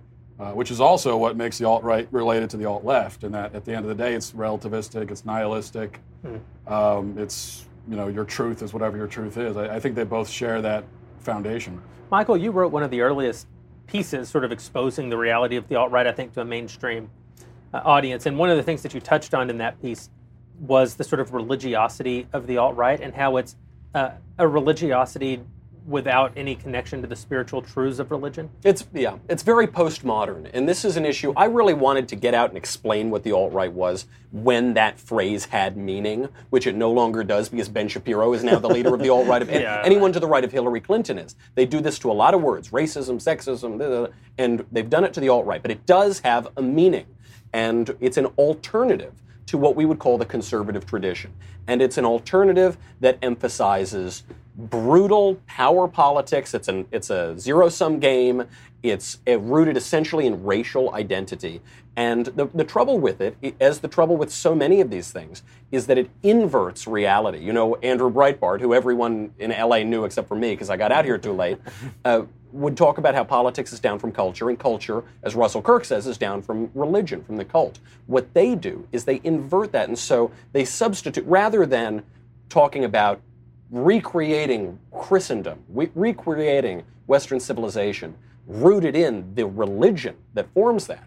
They say, no, no, no. We want all the trappings of Christendom Yeah. without the Christ. Mm-hmm. They want all the trappings of Western culture without the cult that makes the culture. That actually It- is leftism. it is like well, it reminds me. It's like the sort of people who drink decaf coffee and diet coke. They want they eat vegetarian bacon. They want the semblance of the thing, but they don't want the essence of the thing. And I, I, that's what the alt right does. So they use the sort of language that might get some conservatives excited. We need to go back to our foundations. We need to go back to Western civilization. But they misunderstand what Western civilization is essentially, probably because they haven't read the, the alt right leader's book on uh, the right side of history. You know, if you can get past uh, the aesthetic long enough to take Michael seriously, he really knows a lot of stuff. No, no, no, no, Let's not overstate the case. That's not you know, there was one time. There was one time on on the show. I, I we were talking about sort of debates among Protestants and Catholics and Eastern Orthodox, all these things, and we were in this really intense debate. And I realized it was Halloween, and I was wearing a Moana costume. And I said, "This, is not, this isn't great video." Can we talk about Jussie Smollett? Oh, can we not talk about it? it's the gr- it, to me in a week of great stories. It is the greatest. It is story. the most fun story. It is the most I mean, fun. because there's a Schadenfreude to the Mueller report. That, like two years in the making. It's a long windup, and when the pitch comes, it's really great. But the the Jussie Smollett being let off the hook for being a racial hoaxer, and now his lawyer maintaining that he was in fact innocent. He was the victim of a hate crime from two Nigerian brothers who in he, in his employ. in his employ, his personal trainers who were extras on Empire, who beat him up, and now his lawyers are saying that they legitimately beat him up while wearing whiteface under the- their ski masks. under their ski mask. This is the this is the actual theory of the case, and I just think this timeline is freaking great, man. I mean, this is a great. And Michelle Obama's friends are calling up the DA Yeah. over there and telling her, "Can you kick this thing?" And she's like, "Sure." And I'll pretend to recuse myself, but I won't. And No, then that, that was only meant in the colloquial sense. in the colloquial mm-hmm. sense, because that's what lawyers do. We speak in the colloquial sense. when I'm lawyering, what I always do when I write a contract is I say, I make it as colloquial as I can. Hey y'all. Right, exactly. Can we do some stuff here? Like, you'll do some stuff, I'll do some stuff, we'll be happy. That's how I write all my contracts. ben always says, "Hey y'all," Hey, and y'all. then parentheses. Party one. Part, party one. you know, one of the things I've always, why corruption always makes me laugh is because when it gets as corrupt as Chicago, they stop hiding it. It's so they, funny. they ju- you know, they says like, "What did you do with the money?" Well, I put it in a little tin box, kind of thing. Right. You know, and, and now the Chicago. The thing about this Smollett story is nobody is clean. You know, you want to root for the cops. I love the cops. They're you know our first responders and all this stuff. But the cops in Chicago have been very have not been so good. Before this new guy came in, you know, they hid that video Laquan of McDonald. Laquan McDonald getting shot. Uh, they hid it for something like 13 months. Rahm uh, Emanuel was part of that. And that's the reason this woman who dumped the case is in office, basically. Right. She came in saying they're not treating black people. So it's like, it's basically bad Democrats versus evil Democrats. but when you're too corrupt for a guy who legitimately used to send fish in newspaper to his enemies when he was on the Hill, Rahm Emanuel, you may have You- gone a you've gone little over the- too far. You're, you're like you're past the rainbow. Over the the rainbow hill. left you behind a while ago. The unmentioned part of this, though, because once he got off the hook, once they said, okay, you're not guilty. you- Although they kept the money. yeah, yeah, you're not guilty. Give us that 10 G's and you have to go do some work for Jesse Jackson's nonprofit. Okay, but- Retroactively. retroactively, but you're off the hook. But initially we heard, oh, Empire is going to hire him back. He's going to come back on. He's going to have a career. Everyone is forgetting the federal charges that could be brought against him for sending a hate hoax through the mail Matt, with will, white powder. Will they bring federal charges? Uh, I, I mean, I certainly hope so. Although they didn't say that he's not guilty, because that- that's Right, the thing is right. the, the prosecutors out there saying that he's guilty. Kim Foxx said that, yeah, well, we think he's guilty. The charges made sense, so they're not making any attempt to hide it. That's that's what really is kind of scary about it. So it shows you something about how privilege really works in our society, um, and it's not necessarily tied to being white, straight, and male. Apparently, as Jussie Smollett has shown us, or as Cardi B has shown us. Um, uh, you know, it's it's privilege that has a lot more to do with, well, certainly money is, is the first thing that matters, but um, also, you know, identity. The, the trendiest identity is not white and male, as we've and, discovered. and connections. Celebrity status. Yeah. Celebrity status helps an awful lot, right? Joseph Ep- uh, Epstein down in Florida getting off on, on Right. his charges on. Uh, I mean, that guy should be in jail forever For, and never for get 100% out. of time. Yeah, exactly. Uh, That, that I, I, honestly, I'll be honest. I, I'm really looking forward to them finally breaking all the people who vid- visited his sex slave island and all of their activities. I want all this stuff out in the public because I want to know Jeffrey what. Epstein. Jeffrey She's Epstein. Joseph Thank you. Epstein. No, no, Yeah. yeah. Anyway, I'm, a I'm just going to head out of Joseph's here, fine. guys, Yeah. before that story breaks. so, uh, Nobody ever invited you to any island. I think part, part of the problem, too, is that um, there's so little integrity on either side of the aisle anymore. So that's how people get away with things, is that they always have their own side that's going to overlook it because, and it happens on, it happens on the other side, too. So that, that's, that's part of the problem is that the peanut gallery, who should be demanding justice, uh, we're always looking at things through a political lens. And so now the left is looking at Jussie Smollett and saying, well, I guess he's kind of ours, and so we have to sort of Yeah, at least that- look the other way. It was And- that thing that the that the black community said after O.J. Simpson. I realize that's a Yeah. long time ago. No, but they did where say they that. basically said, "You owe us one. Yeah. Like we know he's guilty, but you just owe us one." And I feel like that's one of the problems with identity politics. Yes, on both sides of the aisle, is that we we tend to want this sort of um, broad sense of of justice, like a correction against broad injustice, but there can't be broad justice without individual instances of Time- justice. You can't only- get to justice Time through only goes injustice. one way, you know, and once it's over, Yeah. you can't do a thing about it. You can't correct slavery. You can't punish a Right. guy just because he's white for holding slaves, which he never held. It just doesn't work that way. And the, the left frequently thinks without time, at- like with abortion, when they say, "Oh, well, that's not really a person." You think like. Yes, it is. It's a person at a certain time in this time that is his life. And I think that the left does this all the time. They just eliminate the uh, dimension of time when they think, because how can you how can you recompense people who are dead? You can't. That's what injustice is. So this is a legitimate question for you guys about Jussie Smollett. Uh, I, I referenced OJ, and one of the most interesting things to me about OJ is that he didn't get away with anything, right? He he got away in the moment, but there is a kind of justice, a supernatural justice that seems to exist uh, on Earth, and in the act of getting away with it, I think uh, OJ Simpson was so not only not only corrupted because he's a murderer, but uh, corrupted by the idea of his own invulnerability in the face of the law, that it led him to do other terrible things, which eventually caught up with him. Will will a similar justice track Jussie Smollett at some point? Well, the problem is he's going to need publicity for something else. Because if he just disappears into the ether and the last we hear of him is this nonsense, then he's never going to get hired again. You know, maybe, and although I will say that the nice thing OJ was never he was he was in Hollywood, but he really was not of, Of Hollywood. Hollywood, yeah. I mean, just Jussie Smollett is a Hollywood person, which means that everybody gets a second shot in Hollywood. Five years from now, Jordan Peele will cast him in a movie or something, and it'll just be kind of a big joke that he did this five years ago, and we'll all laugh about it, and it'll be like, oh, well, isn't that funny that now he's back doing this sort of stuff? Although you have to be pretty crazy to do what he did, so maybe that'll catch up with him. You know, Well, he may, he may. He's a it may be self-destructive hard. human. I mean, that's Yeah, that's there's- absolutely I true. mean, when you when you believe that everyone believes your lie. I mean, it's pretty audacious to have the police say you're guilty, the mayor say you're guilty, even the prosecutor who just dropped the charges say you're guilty, and the court keep keep the bail money. Yeah. And then your press conference isn't. I'm really sorry about this. Uh, I'm very glad, obviously, that I'm not facing worse charges. But instead, you're. No, I was a victim. I was always telling the truth. I wouldn't be able to face my Well, but- mama if I had but- been but that's- alive. but that's- you, but that's- act- you talk like someone who's never met an actor, which I know. but, but this is, but it's actually true of everybody, right? I mean, brazening it out is always the is always the best thing to do in modern politics and and Yeah, anywhere in modern life. Right? I mean, we talked about this a mm-hmm. couple of episodes ago. in This- the graceless society. in the graceless society, if you were to apologize, then it would be like, okay, he can't work again, mm. right? Because then he's acknowledged his guilt. But if he never acknowledges his guilt, then he can continue to maintain that he was beat up by two Nigerian brothers in whiteface, under their scheme. right? Which is under under their ski masks. I mean, my, my going theory of the case, by the way, is that it wasn't the Nigerian brothers at all. It was Ralph Northam in blackface in whiteface. Mm-hmm, mm-hmm. Which is why I, Virginia. I think uh, I, I have no problem with them dropping the charges. All they had to do, I, I thought that that would actually be the best case scenario, is if they drop the charges on the condition that he go out on the courthouse steps and admit what he did. Mm. Right. And then that's no problem. Then they can say, yeah, you're fine. We- we- because if even if they had given him two weeks of jail time or something right? like that, Yeah, you don't and, wanna and he could maintain jail. his innocence, then he still wins in some respects. So that's what makes this such a travesty, is that if they want to claim, oh, well, it wasn't worth going through the whole rigmarole of a trial, fine, I get that.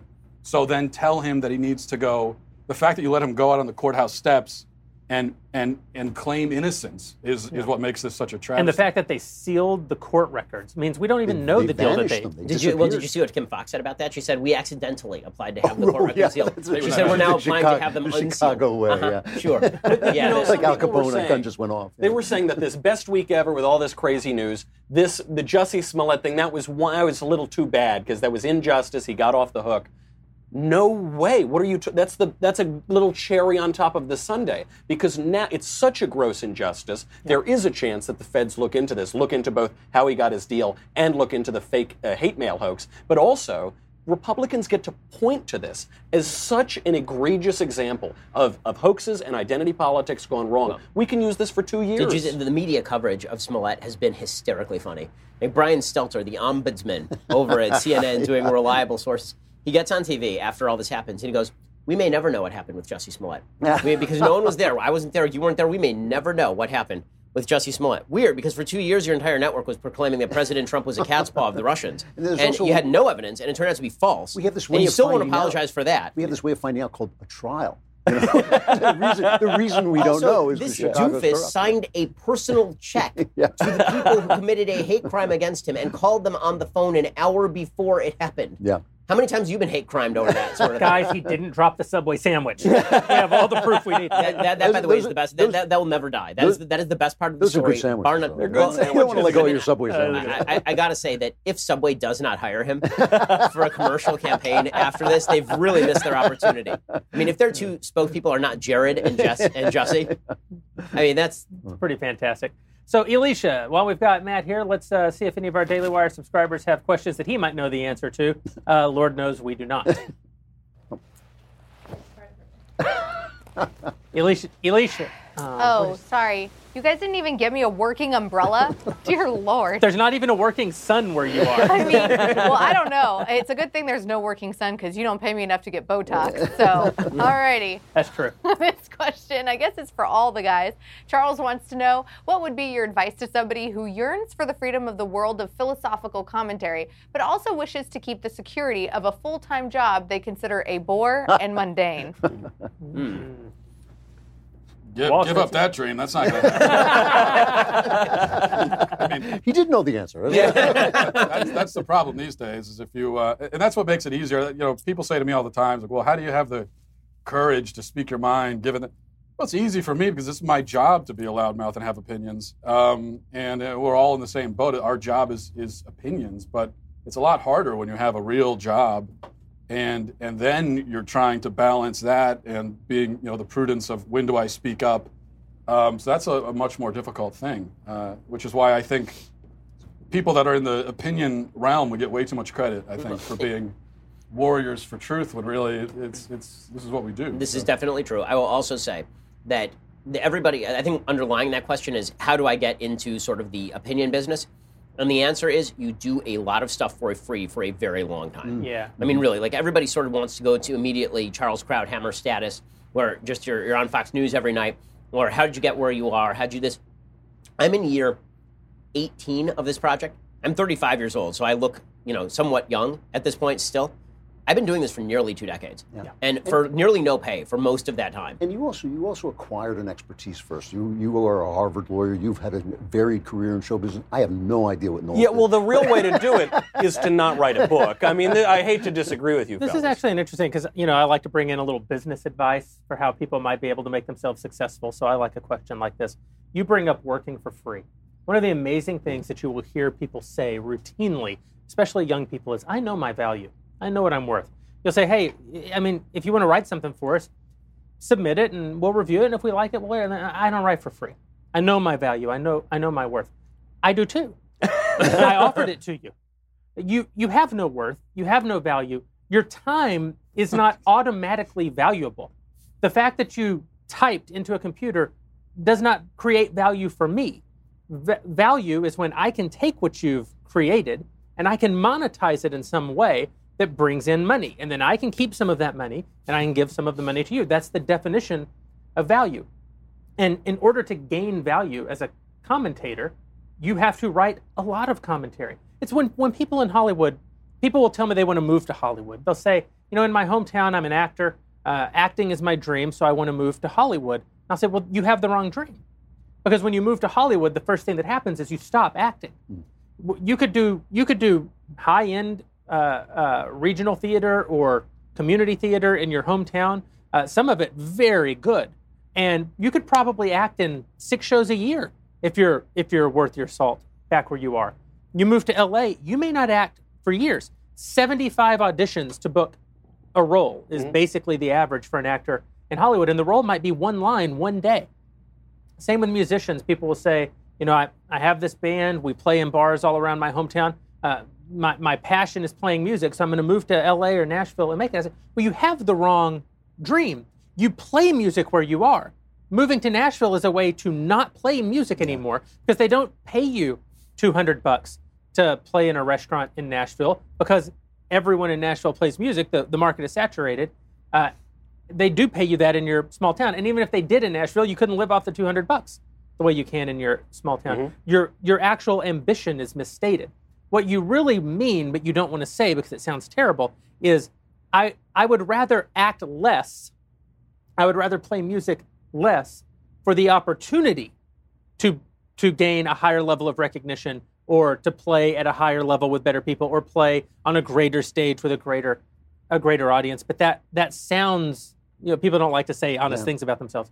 And so they say oh my dream is acting or my dream is stay where you are. Yeah. And and at the end of the day, what it takes to be a musician is playing music, and what it takes to be an actor is acting. What it takes to be a commentator is commentating. And over time, and learning develop, things, and, and learning reading, things, and, getting good. This, this is right. what you develop skill, and you. I will say that the YouTube culture has really hurt us in this way because there are people who somehow soar to stardom without ever having done anything or learned anything. And listen, when I was younger, the dues paying stuff pissed me off. oh, off. Yeah, of course. Really pissed me off because I knew I was more talented than half the people that I was watching. I knew that I knew more stuff than they did, and I felt it was a grave injustice that I was not getting more recognition for the fact that my writing was was very good and that I'd really studied these issues. But the fact is that that required me to put in more time, and the world didn't owe me anything. And the same thing, I feel like, I mean, Drew, how many scripts have you written and how many have actually made it to screen? Oh, my, you know, I wrote, I wrote, I think, four novels before I published one. And, and, very, and, and though the thing about screenwriting is you can make a good living without ever having them get to screen, almost none of the screenplays I sold for good money made it to the screen. I mean, that's yeah. the movie business. I, I even want to puncture the, one of the great dreams that I get asked this question at every campus speech because I actually did get paid a ton of money to do nothing. I actually, like literally nothing, right? You, now you're a number one New York Times best-selling author, so that does hit above, you know. But this was a number one best-selling blank book. I worked for, from the age of 18 to I don't know when did I do the book 27 or something. Mm-hmm. I worked for peanuts all that time. I worked a million political campaigns. I did a ton of off, off, off, off, off Broadway plays for making pennies, and it the only thing that keeps you going through that is because you want to do the thing, because you want to write the columns, because you want to write the books, because you want to be in it, you want to do plays. You got to do it for that. If you think you're going to get a payday for it, I, I mean, I keep wanna- I doing wanna challenge- People, people used to interview me when I started to hit it big and get big money for novels, and they would say, "Well, you really made a lot of money." I said, "We've got to prorate it. We got to prorate it." That's right, that's I right. We This is- prorated this is over all the things right. I wrote. I mean, for, for years, thing, I, you know? so I've been writing a syndicated column since I was 17 years old. Hmm. It started to make any sort of money that would even look like money in the last three years, Hmm. maybe. So, it, and, But, and but I want to challenge even this thing. You said, you know, it's kind of unfortunate we live in the age of YouTube and people can legitimately become superstars who've done nothing. And it is true. And it's always been true in every medium. Right. Some guy scratches out nothing on the page and it becomes a, a best selling book. I mean, that that's a tale as old but as that's time. not the norm. I mean, that's not, not a only but not only is it not the norm you, you as you famously have said luck is not a business model Yep. but there is more to it which is they may attain a small measure of, of fame a large measure of fame rapidly on the basis of nothing but they won't preserve This is fame right. on the basis of nothing and a great example of this uh, is is logan paul so logan paul and his brother are youtube stars uh, logan paul I'm not a connoisseur of this content. As far as I can tell, he became very, very famous for doing very, very dumb things while a camera was rolling. and you look at him, and he makes like six hundred quadrillion dollars. He has a staff of Logan Paul and his buddies. They live in a giant mansion, and it is manna from heaven and beautiful women rain down upon them. And you wonder, like, how is such a thing possible? It seems like an injustice. This week, Logan Paul put out a video, a documentary of his examination of the flat earth conspiracy theory, which is as good as any comedy film made in the last decade. It's a 50 minute feature. The production value, unbelievable. The skill, the, the directing, the editing, the performance. His performance is subtle, it's self deprecating, it's, it's brilliantly conceived. It took stones uh, the size of beach balls to actually put himself in the environments that he did in order to, to create this piece of, of entertainment. And what I'm, I guess what I'm trying to tell you is Logan Paul may have gotten famous for filming himself do stupid things, and he may have ridden a wave that seems from the outside to be kind of unfair.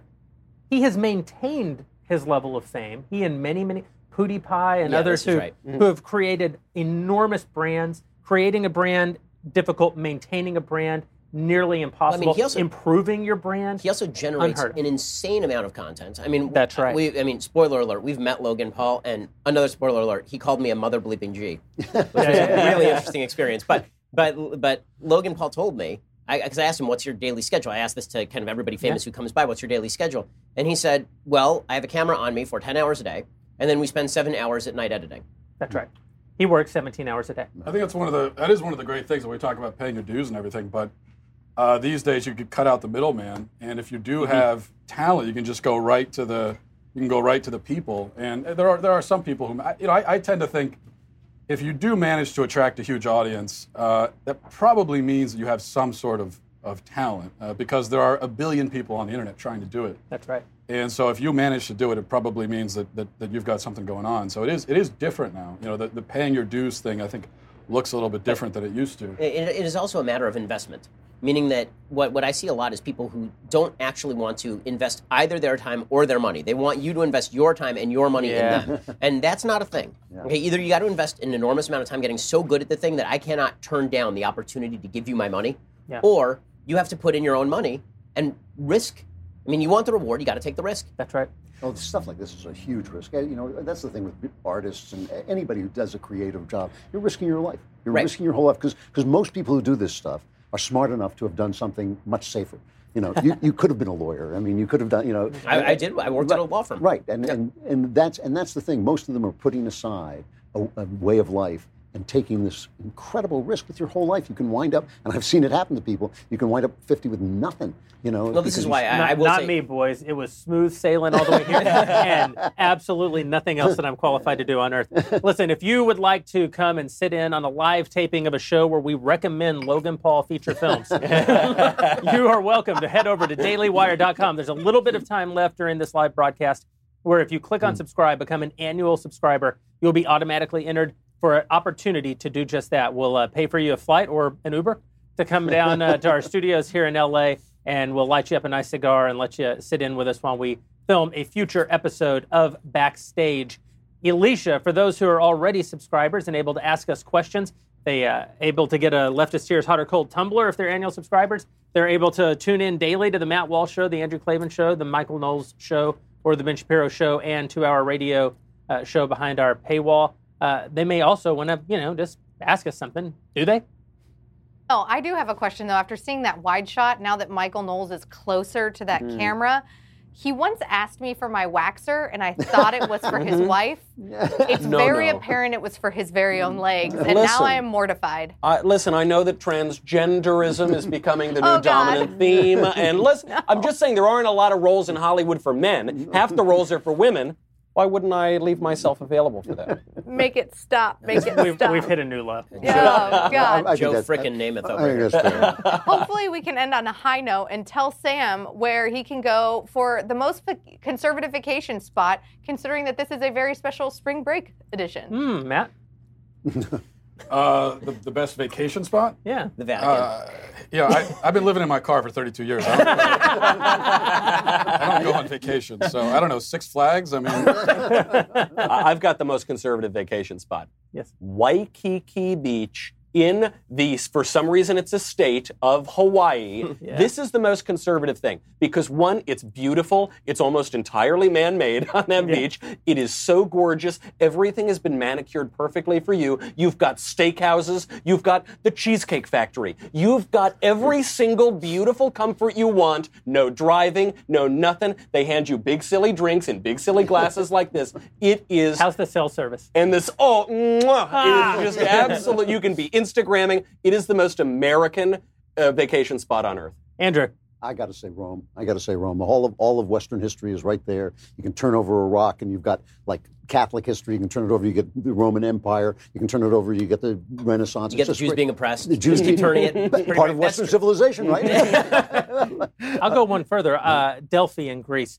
I was. I was once uh, by moon. There's a true story. By moonlight, broke into uh, the Oracle, hiked down the hill around the security uh, station, came in. Beautiful fu- full moon. Sat uh, at the amphitheater. Had one of the most sort of transcendent experiences of my life. Lifted up a rock, looked under it, and it said Socrates was here.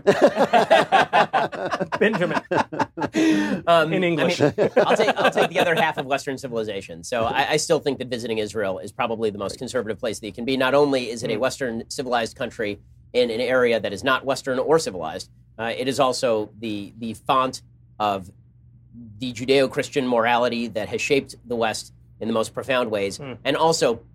It is an order of magnitude more ancient than anything else you will ever see. Oh, that I mean, you, for you go there and it's it is astonishing that you every so often it hits you, and it's funny. I know it hit you, Jeremy, when you visited, but I remember that you know I'm a big history buff, and so when I was younger, I was very into Revolutionary War history. This is my thing, and so when we went to Philadelphia, I was like, oh my god, this is so cool. Here's the Liberty Bell, and this stuff is like it's so old. I mean, this stuff is from like 1776. This stuff is like 225 years old because it's like 2000. It's like 225 years old. This is amazing. And then we go to Israel, and it's like, okay, so take that and now multiply it by 10.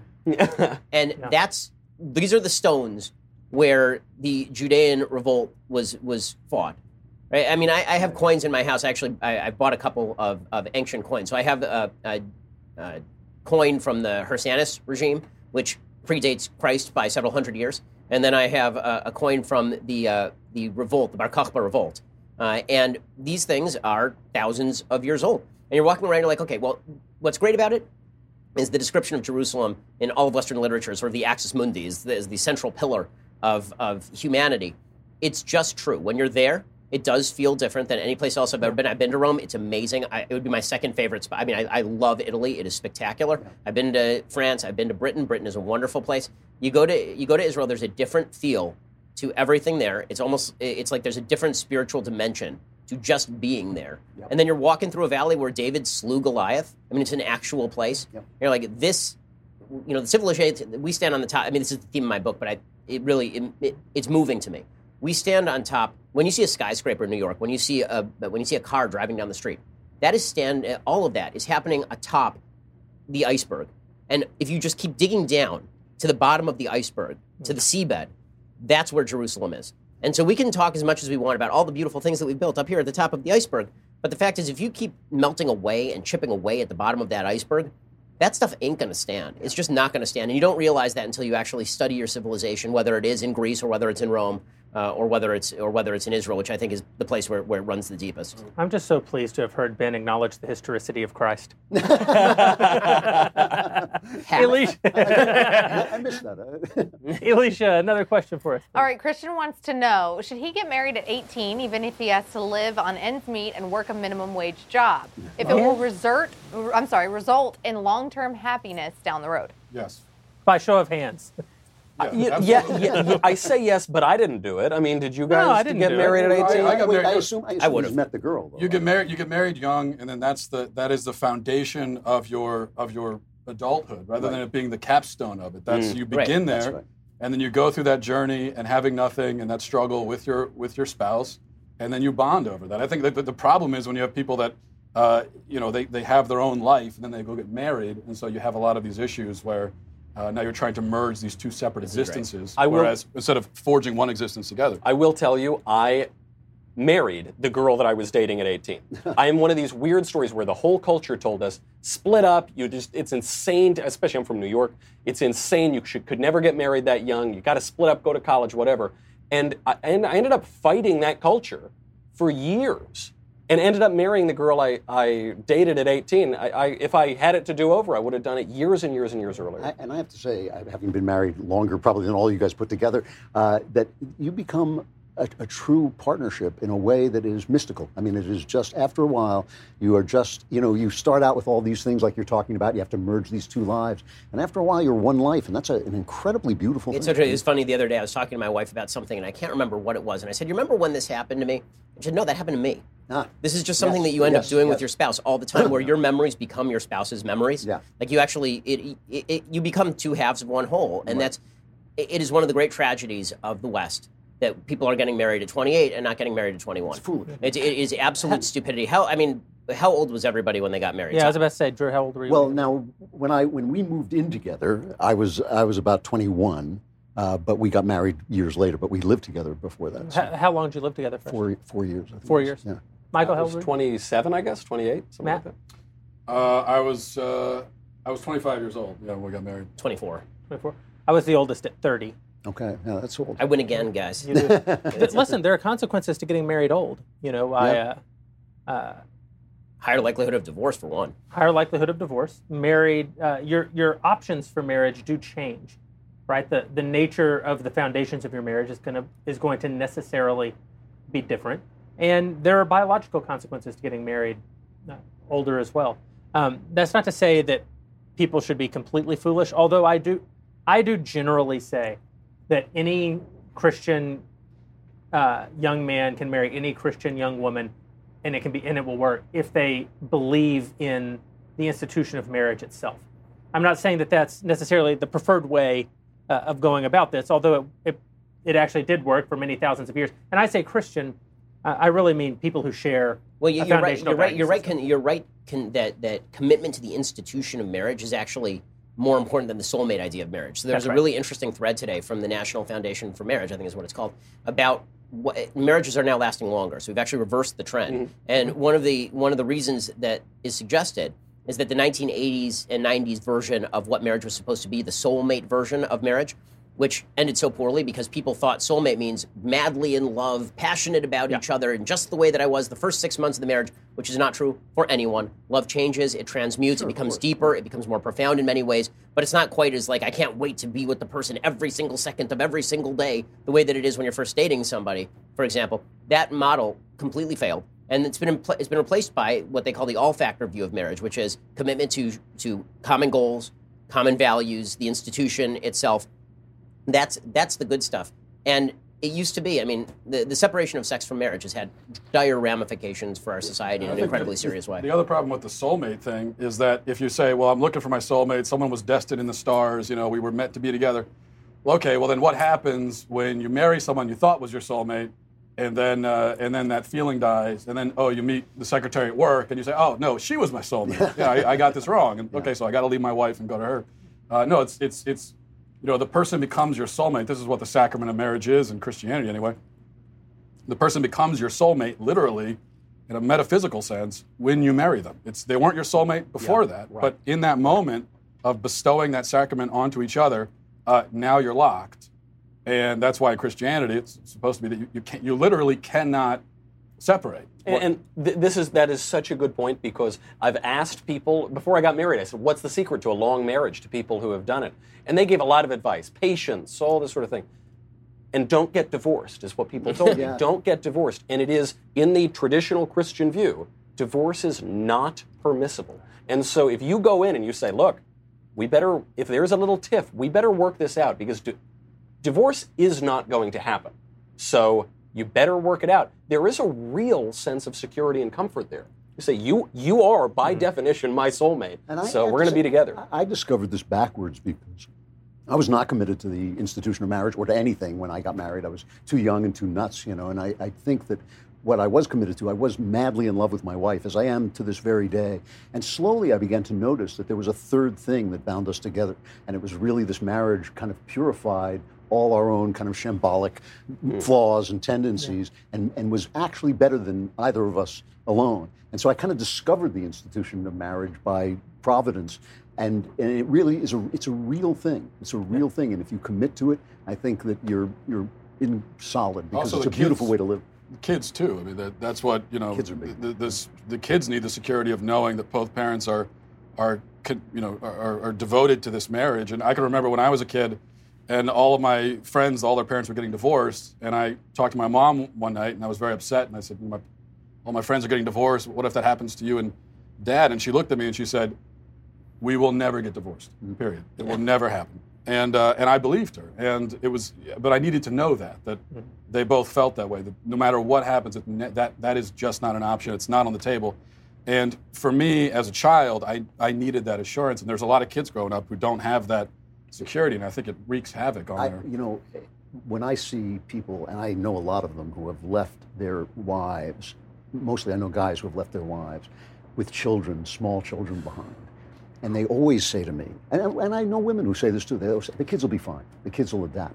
And I thought, yeah, you blew up their planet. You blew their planet up. They're floating in space. They'll never be all right. They will never, ever be all right. And I think that that, it, it's such a travesty to, for a You- momentary You have thing. that story of the person who, uh, who got the divorce, and their their child became an adult. It was many years later. Their child's 18, 19 years old. I'll, I'll ruin this. It was, it was ten, 10 years later, and the years child went off the rails.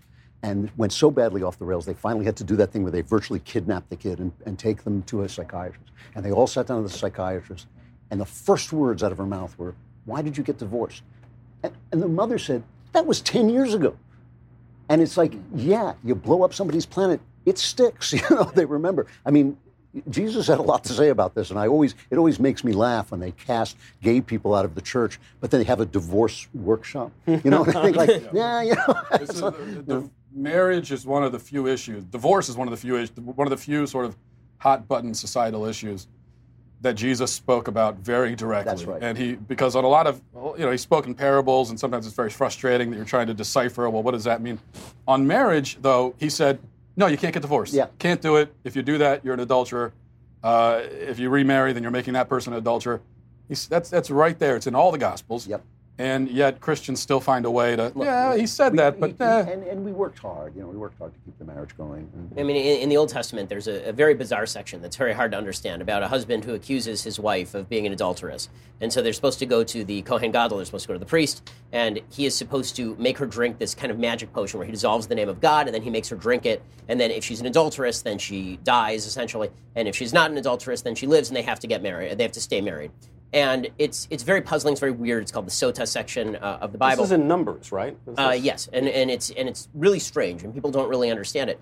The purpose of, of that whole that whole situation, the purpose of that illustration, is that it is forbidden in the Ten Commandments to take God's name in vain. Right? God is very serious about you not destroying his name. In, in Jewish law, if there is a scroll, any piece of parchment, any piece of paper where you write God's name out, this is why Orthodox, many Orthodox Jews won't write even in English the word God. They'll do G-D because they don't actually want to throw it in the trash. You actually have to take the scroll, you have to go bury it somewhere. That's how seriously we take the name of God.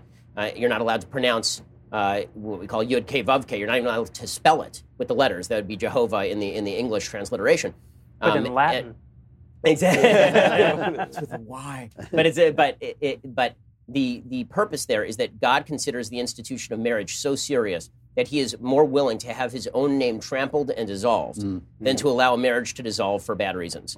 Right. That's that's the message there. Yeah. I, I would say too, there are a lot of divorced people. I'm married to someone uh, for whom our marriage is not their first, and it is true that Jesus says that if you, you know, the, the New Testament holds that if you remarry, you make of your spouse an adulterer. Uh, Jesus also says that if you lust, you're an adulterer. Not not you're on the path to adultery. Not you're kind of like an adulterer. I mean, really, if you think about it, Jesus wasn't smoking pot, and they're like, oh, it is kind of like that. no, he's Jesus made a lot of very absolute statements about the nature of morality, so that people would understand the absolute nature uh, of their uh, state and depravity. And one of the things that bothers me, you'll you'll hear evangelicals of a certain stripe sometimes say, "Oh, you married a divorced person. Well, you you know that in God's eyes, uh, they're still married to their first spouse." And I'm like, "What? When did God become an idiot?" Like that's that is obviously not true. And if it were true, imagine what the morality of it would be over time. So let's say you got married when you were 18, you got divorced when you were 22, you got remarried when you were 30, you had four kids, now you're uh, pushing 50, and some evangelical gets a hold of you and says, Well, you know, in God's eyes, you're still married to your first spouse. And you go, Well, holy crap, I don't want to disappoint God. so you walk away from the four kids and you walk away from the current husband and you go find, I guess, some person that you used to know 20 years ago and see if maybe they also believe that you're still married. and you knock on their door and you're like, Hey, we're still married. And they're like, What the? God's not dumb. God, uh, God uh, doesn't function outside of reality, right? God isn't the hypothetical God. God is the God who is. And uh, while divorce is a terrible, terrible thing, uh, is is absolutely a destruction of the great analogy, according to Paul, that God gave us for our relationship with Him, is our relationship between husband and wife uh, in marriage, as in all things. Uh, God's a God of grace as well, and a God who functions within reality, a God who actually does know what we are. I'm not saying that if you remarry, you don't make of your spouse an adulterer. I, I'm saying that the actual takeaway from the teachings of Christ is supposed to be, I'm an adulterer, not how could I possibly not be an I, adulterer? no, I agree with this because what Jesus says is, is Moses gave you a law by which you could get divorced because he knew your hearts. He knew, he knew, he knew basically. Yeah, Jews, But Jews are from okay the with beginning- Di- divorce is a, is a thing in Judaism. Yeah, So it's- it's- yeah. I mean, we are And- and- anti-divorce, no, but it is a and- possibility. And I, and I think I, I think you're absolutely right. We're not supposed to live in this savage way where people get stuck in a, in a. I know I know a lot of people who got divorced like minutes after they got married, like you know within Yeah. months, and then got a very happy second marriage. I, I definitely think that's a very different thing. But it's a it really is a serious business to tear apart what what God has brought. To that's no, no question. I'm not making any defense Yeah, of divorce. That's that's why I think you know the Catholic Church with the concept of annulment, uh, which is the idea there is it's also not like you're going to get stuck on a technicality because God's not going to do that. So just because you, you said the words, it's not like God is saying, well, you're stuck. Um, so But there's an investigation to find Right. out if you, so you you, can you, disagree. you could you could have a, a situation where you, you get married and you get divorced right away. It's obviously uh, you weren't serious about the vows, and in that case, then it wasn't the marriage just never occurred. Or you know, you go to Las Vegas or something and get married when you're drunk. You, you drink a giant uh, one of these full of booze. Anyone right. who get married. But there's has also no question that I I would assume in the Catholic view that that is innately connected to because when you're talking about annulment, you're talking about sexual activity. Also, that's innately connected to the possibility of bearing children. I mean, the, the real shift that has happened in Western culture is the disconnection of marriage from childbearing. Yeah. And and it used to be that the I mean, a plurality of people who got married, the woman was pregnant when they got married. Hmm. I mean, this was in the as, as late as the 1930s and 1940s. A huge number of people The majority. it, was it the majority? It was. It was either the, it was either the believe it to plurality or the majority. A huge percentage of people were having eight, were having seven month babies, hmm. right? Because people were not. But the, the expectation was, you know, you, you, you do the crime, you do the time. I mean, that's, that- uh, because It's not about you. It's not about you. If marriage is about you, then you ought not mm. get married. Really, and uh-huh. this is true with your spouse. It's true with your children. It's true with your God. Like the, if if marriage is about you finding a way to personally satisfy yourself, then don't get married because honestly, marriage isn't going to do that for you. Marriage is not about personal satisfaction. Per- Marriage is about you becoming a better human being. That's what marriage does for you. The same way that that's what religion is supposed to do for you. That's why when people look at religion like, oh, well, I'm personally satisfied, I'm spiritually satisfied, my I don't give a crap. And you know what? God really doesn't either because God has a bunch of things you are supposed to do that He expects of you and that are duties. Your spiritual fulfillment is last on His list. Yeah, Job, Job wasn't particularly spiritually satisfied. by the way, you, I mean, you know Jesus better than? I do, but it doesn't look like if he were a human, it would have been a particularly satisfying life, right? And if you look at and if you look at Moses, Moses has a pretty miserable life, Yeah. and Moses gets crapped on by fate one million times, then dies right before he enters the land of Israel. So he never even gets to achieve his lifelong dream. He doesn't even get to pass on the leadership to his son. God says, pass it on to Joshua. You don't get to pass it on to your own kids. That's right. These are people who live. I mean, David fights civil wars with his own children. These are people who live hard, terrible, difficult lives. because God is the God of reality. this But- is but- right. But he's also, I, I have to inject this, I hate to do it, but he's also the God of joy. And all of the things you're talking about actually are a great joy, and maybe at a different level than picking up a girl in a, uh, you know, in a bar and going home with her, which it can be a, a pleasure. But the, the, But the joy marriage- is you. But the joy is in is in you reshifting your mind to meet him, not him reshifting reality that's to meet it. you. But that's it. He, he's, he rewards you for that with joy. And I think even people like Moses, like Jesus, who live this, these lives of, of great tragedy and great difficulty, there is some kind of transcendent feeling when, when you have met your God that is. un- Hmm. well, it talks about Moses' face shining so strongly he has to put on a mask when he comes off of Mount Sinai, Yeah. because the idea is that when you have aligned, I mean, this is the natural law of you in Catholicism. When you've aligned yourself with the with nature's God, when you have aligned yourself with the God who created you, created the cosmos, created this entire system, then that's what's supposed to give you purpose. That's what's supposed to give you meaning. And when you disconnect all that stuff, and then you demand of reality that reality change to fit you, No, then you are de- you, you are you are you are declaring war on the only thing that can make you happy. Because God is the God of reality, and, and Yeah. when you when you love Him, you suddenly reality makes a whole bunch of sense. You know, I, oh, I always it always gets me when somebody says, you know, oh, uh, you know, my wife died in a plane crash, and now I've lost my faith. And I thought, why didn't you lose your faith when somebody else's wife died in a plane crash? Because that's that is the world, you know. Yeah, I think I think one of the great messages of the Bible, Old and New Testament, is uh, to find joy through suffering rather than It- it- in, yeah. in modern times we find joy. We try to find it by getting around suffering, uh, and you just it's just not out there. You've got to go through it, and uh, but that takes patience and Well, this is why the, the entire question when people say, well, well, how can you rectify the idea of a good God with human with suffering in the real world, is because God's idea of good is not your idea of good. you are not God, and this whole idea where God is supposed to conform to your idea of what's right and good, you don't even know as much as the as the basic conglomeration of humanity that sets the price of a pencil. Yeah, that's Why do you think that you know as much as God? By the way, you're not God is God, you're not God is almost the entirety of the gospel. Like I, I'm always trying to think, what's the simple? How can you get the gospel down to its simplest form? Well, the, the way that I always put it is. God is not a gumball machine. That's and people right. who expect God to be a gumball machine, oh, if I do X, Y, and Z, then I will get X. Yeah. Or why isn't this gumball machine working for me? I, you know, I don't really want to put in the quarter. I'd rather put in the dime and get the gumball. Too bad, man. That's not how this works. So, if you are 18 and you are contemplating uh, getting married, I do have a patented piece of marriage advice. I, I have several. One is two bathrooms and a king size bed. I promise you can't go wrong. But you may say, but Jeremy, Jeremy, I can't afford uh, a king size bed, or I can't afford. Eh, get married anyway. But this is real. This is really good advice, uh, and no one will tell you this. Go to bed angry. This is my this is my great marriage advice. It's not great marriage advice day to day. People will tell you never go to bed angry, and that's fine advice if you lose then never. What they should say is do everything you can not to go to bed angry. But in the final analysis, sometimes when you try to navigate life with another human being who is in every way different than you, where you can't even agree on the things that you think you agree about, uh, because you're actually using the same words to mean different things, you won't figure it out for 10 more years. uh, when you're in that situation, you do occasionally come to moments that you simply cannot resolve in the moment. And you're in a, you, you sit in that moment of complete desperation. You do not ha- know how to reconcile yourself to your spouse. And the best thing you can do in that moment, go to bed. And what I mean is, go to bed, literally, because you will wake up in the morning and you will still be married. The beauty of marriage is that marriage is. You don't have to. You don't have to create marriage on a daily basis. Marriage will carry you through these problems if you lean on it as an institution given to you by God. the only thing you can do is break your marriage.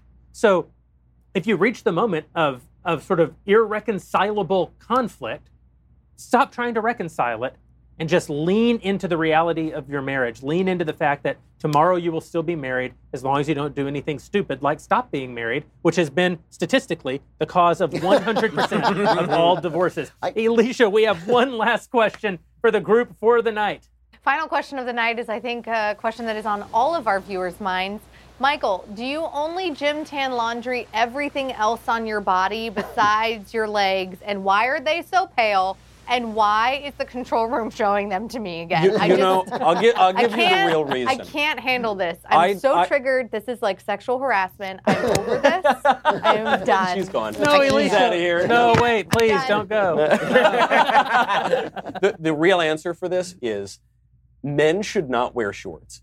I am doing it for you, people. All right. I, this is the spring break edition, and you're going to see the only part of my body that is a little more on the white side. This is the white supremacy of my body right now. Stop stroking your legs. I, it's really nice, you know. But Thank really, this is the problem. Uh, Tony Soprano, I think, said it in in The Sopranos. He said, uh, "A- "A don is not supposed to wear shorts. It's not a good look. It's for little boys. For grown men, not a good look." Thank you very much for joining us uh, on this, I think, rousing edition of the Daily Wire Backstage. I want to especially thank Matt Walsh and all the people who subscribed during the broadcast today. Uh, we're going to be drawing a name tomorrow for someone to win a chance to come out here and see us. Thank you to all of our subscribers, even the ones who didn't sign up tonight. We appreciate you keeping uh, Michael Knowles uh, in giant comedic bottles of hooch.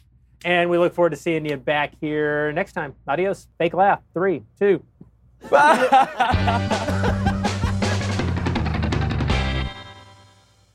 We'll get to more on this in just one second. First, Pure Talk believes in American values, and that free should mean, you know, like free. So when you switch to Pure Talk today, you'll get a free Samsung 5G smartphone. There's no foreign line requirement, no activation fee, just a free Samsung that's built to last with a rugged screen, quick charging battery, and top tier data security. Qualifying plans start at just 35 bucks a month for unlimited talk, text, 15 gigs of data, and a mobile hotspot. Pure Talk gives you phenomenal coverage on America's most dependable 5G network. It's the same coverage you know and love, but for half the price of the other guys. The average family saves almost $1,000 a year. So, I challenge you to choose a company that actually doesn't hate your guts and shares your values. Let Pure Talk's expert U.S. customer service team help you make the switch today. Go to puretalk.com slash Shapiro to claim your eligibility for your free brand new Samsung 5G smartphone and start saving on wireless today. Again, go to puretalk.com slash Shapiro to switch to my cell phone company. I've been using them for years. They're fantastic. You'll love them as well. Go to puretalk.com slash Shapiro and claim your eligibility on that free brand new Samsung 5G smartphone. Start saving.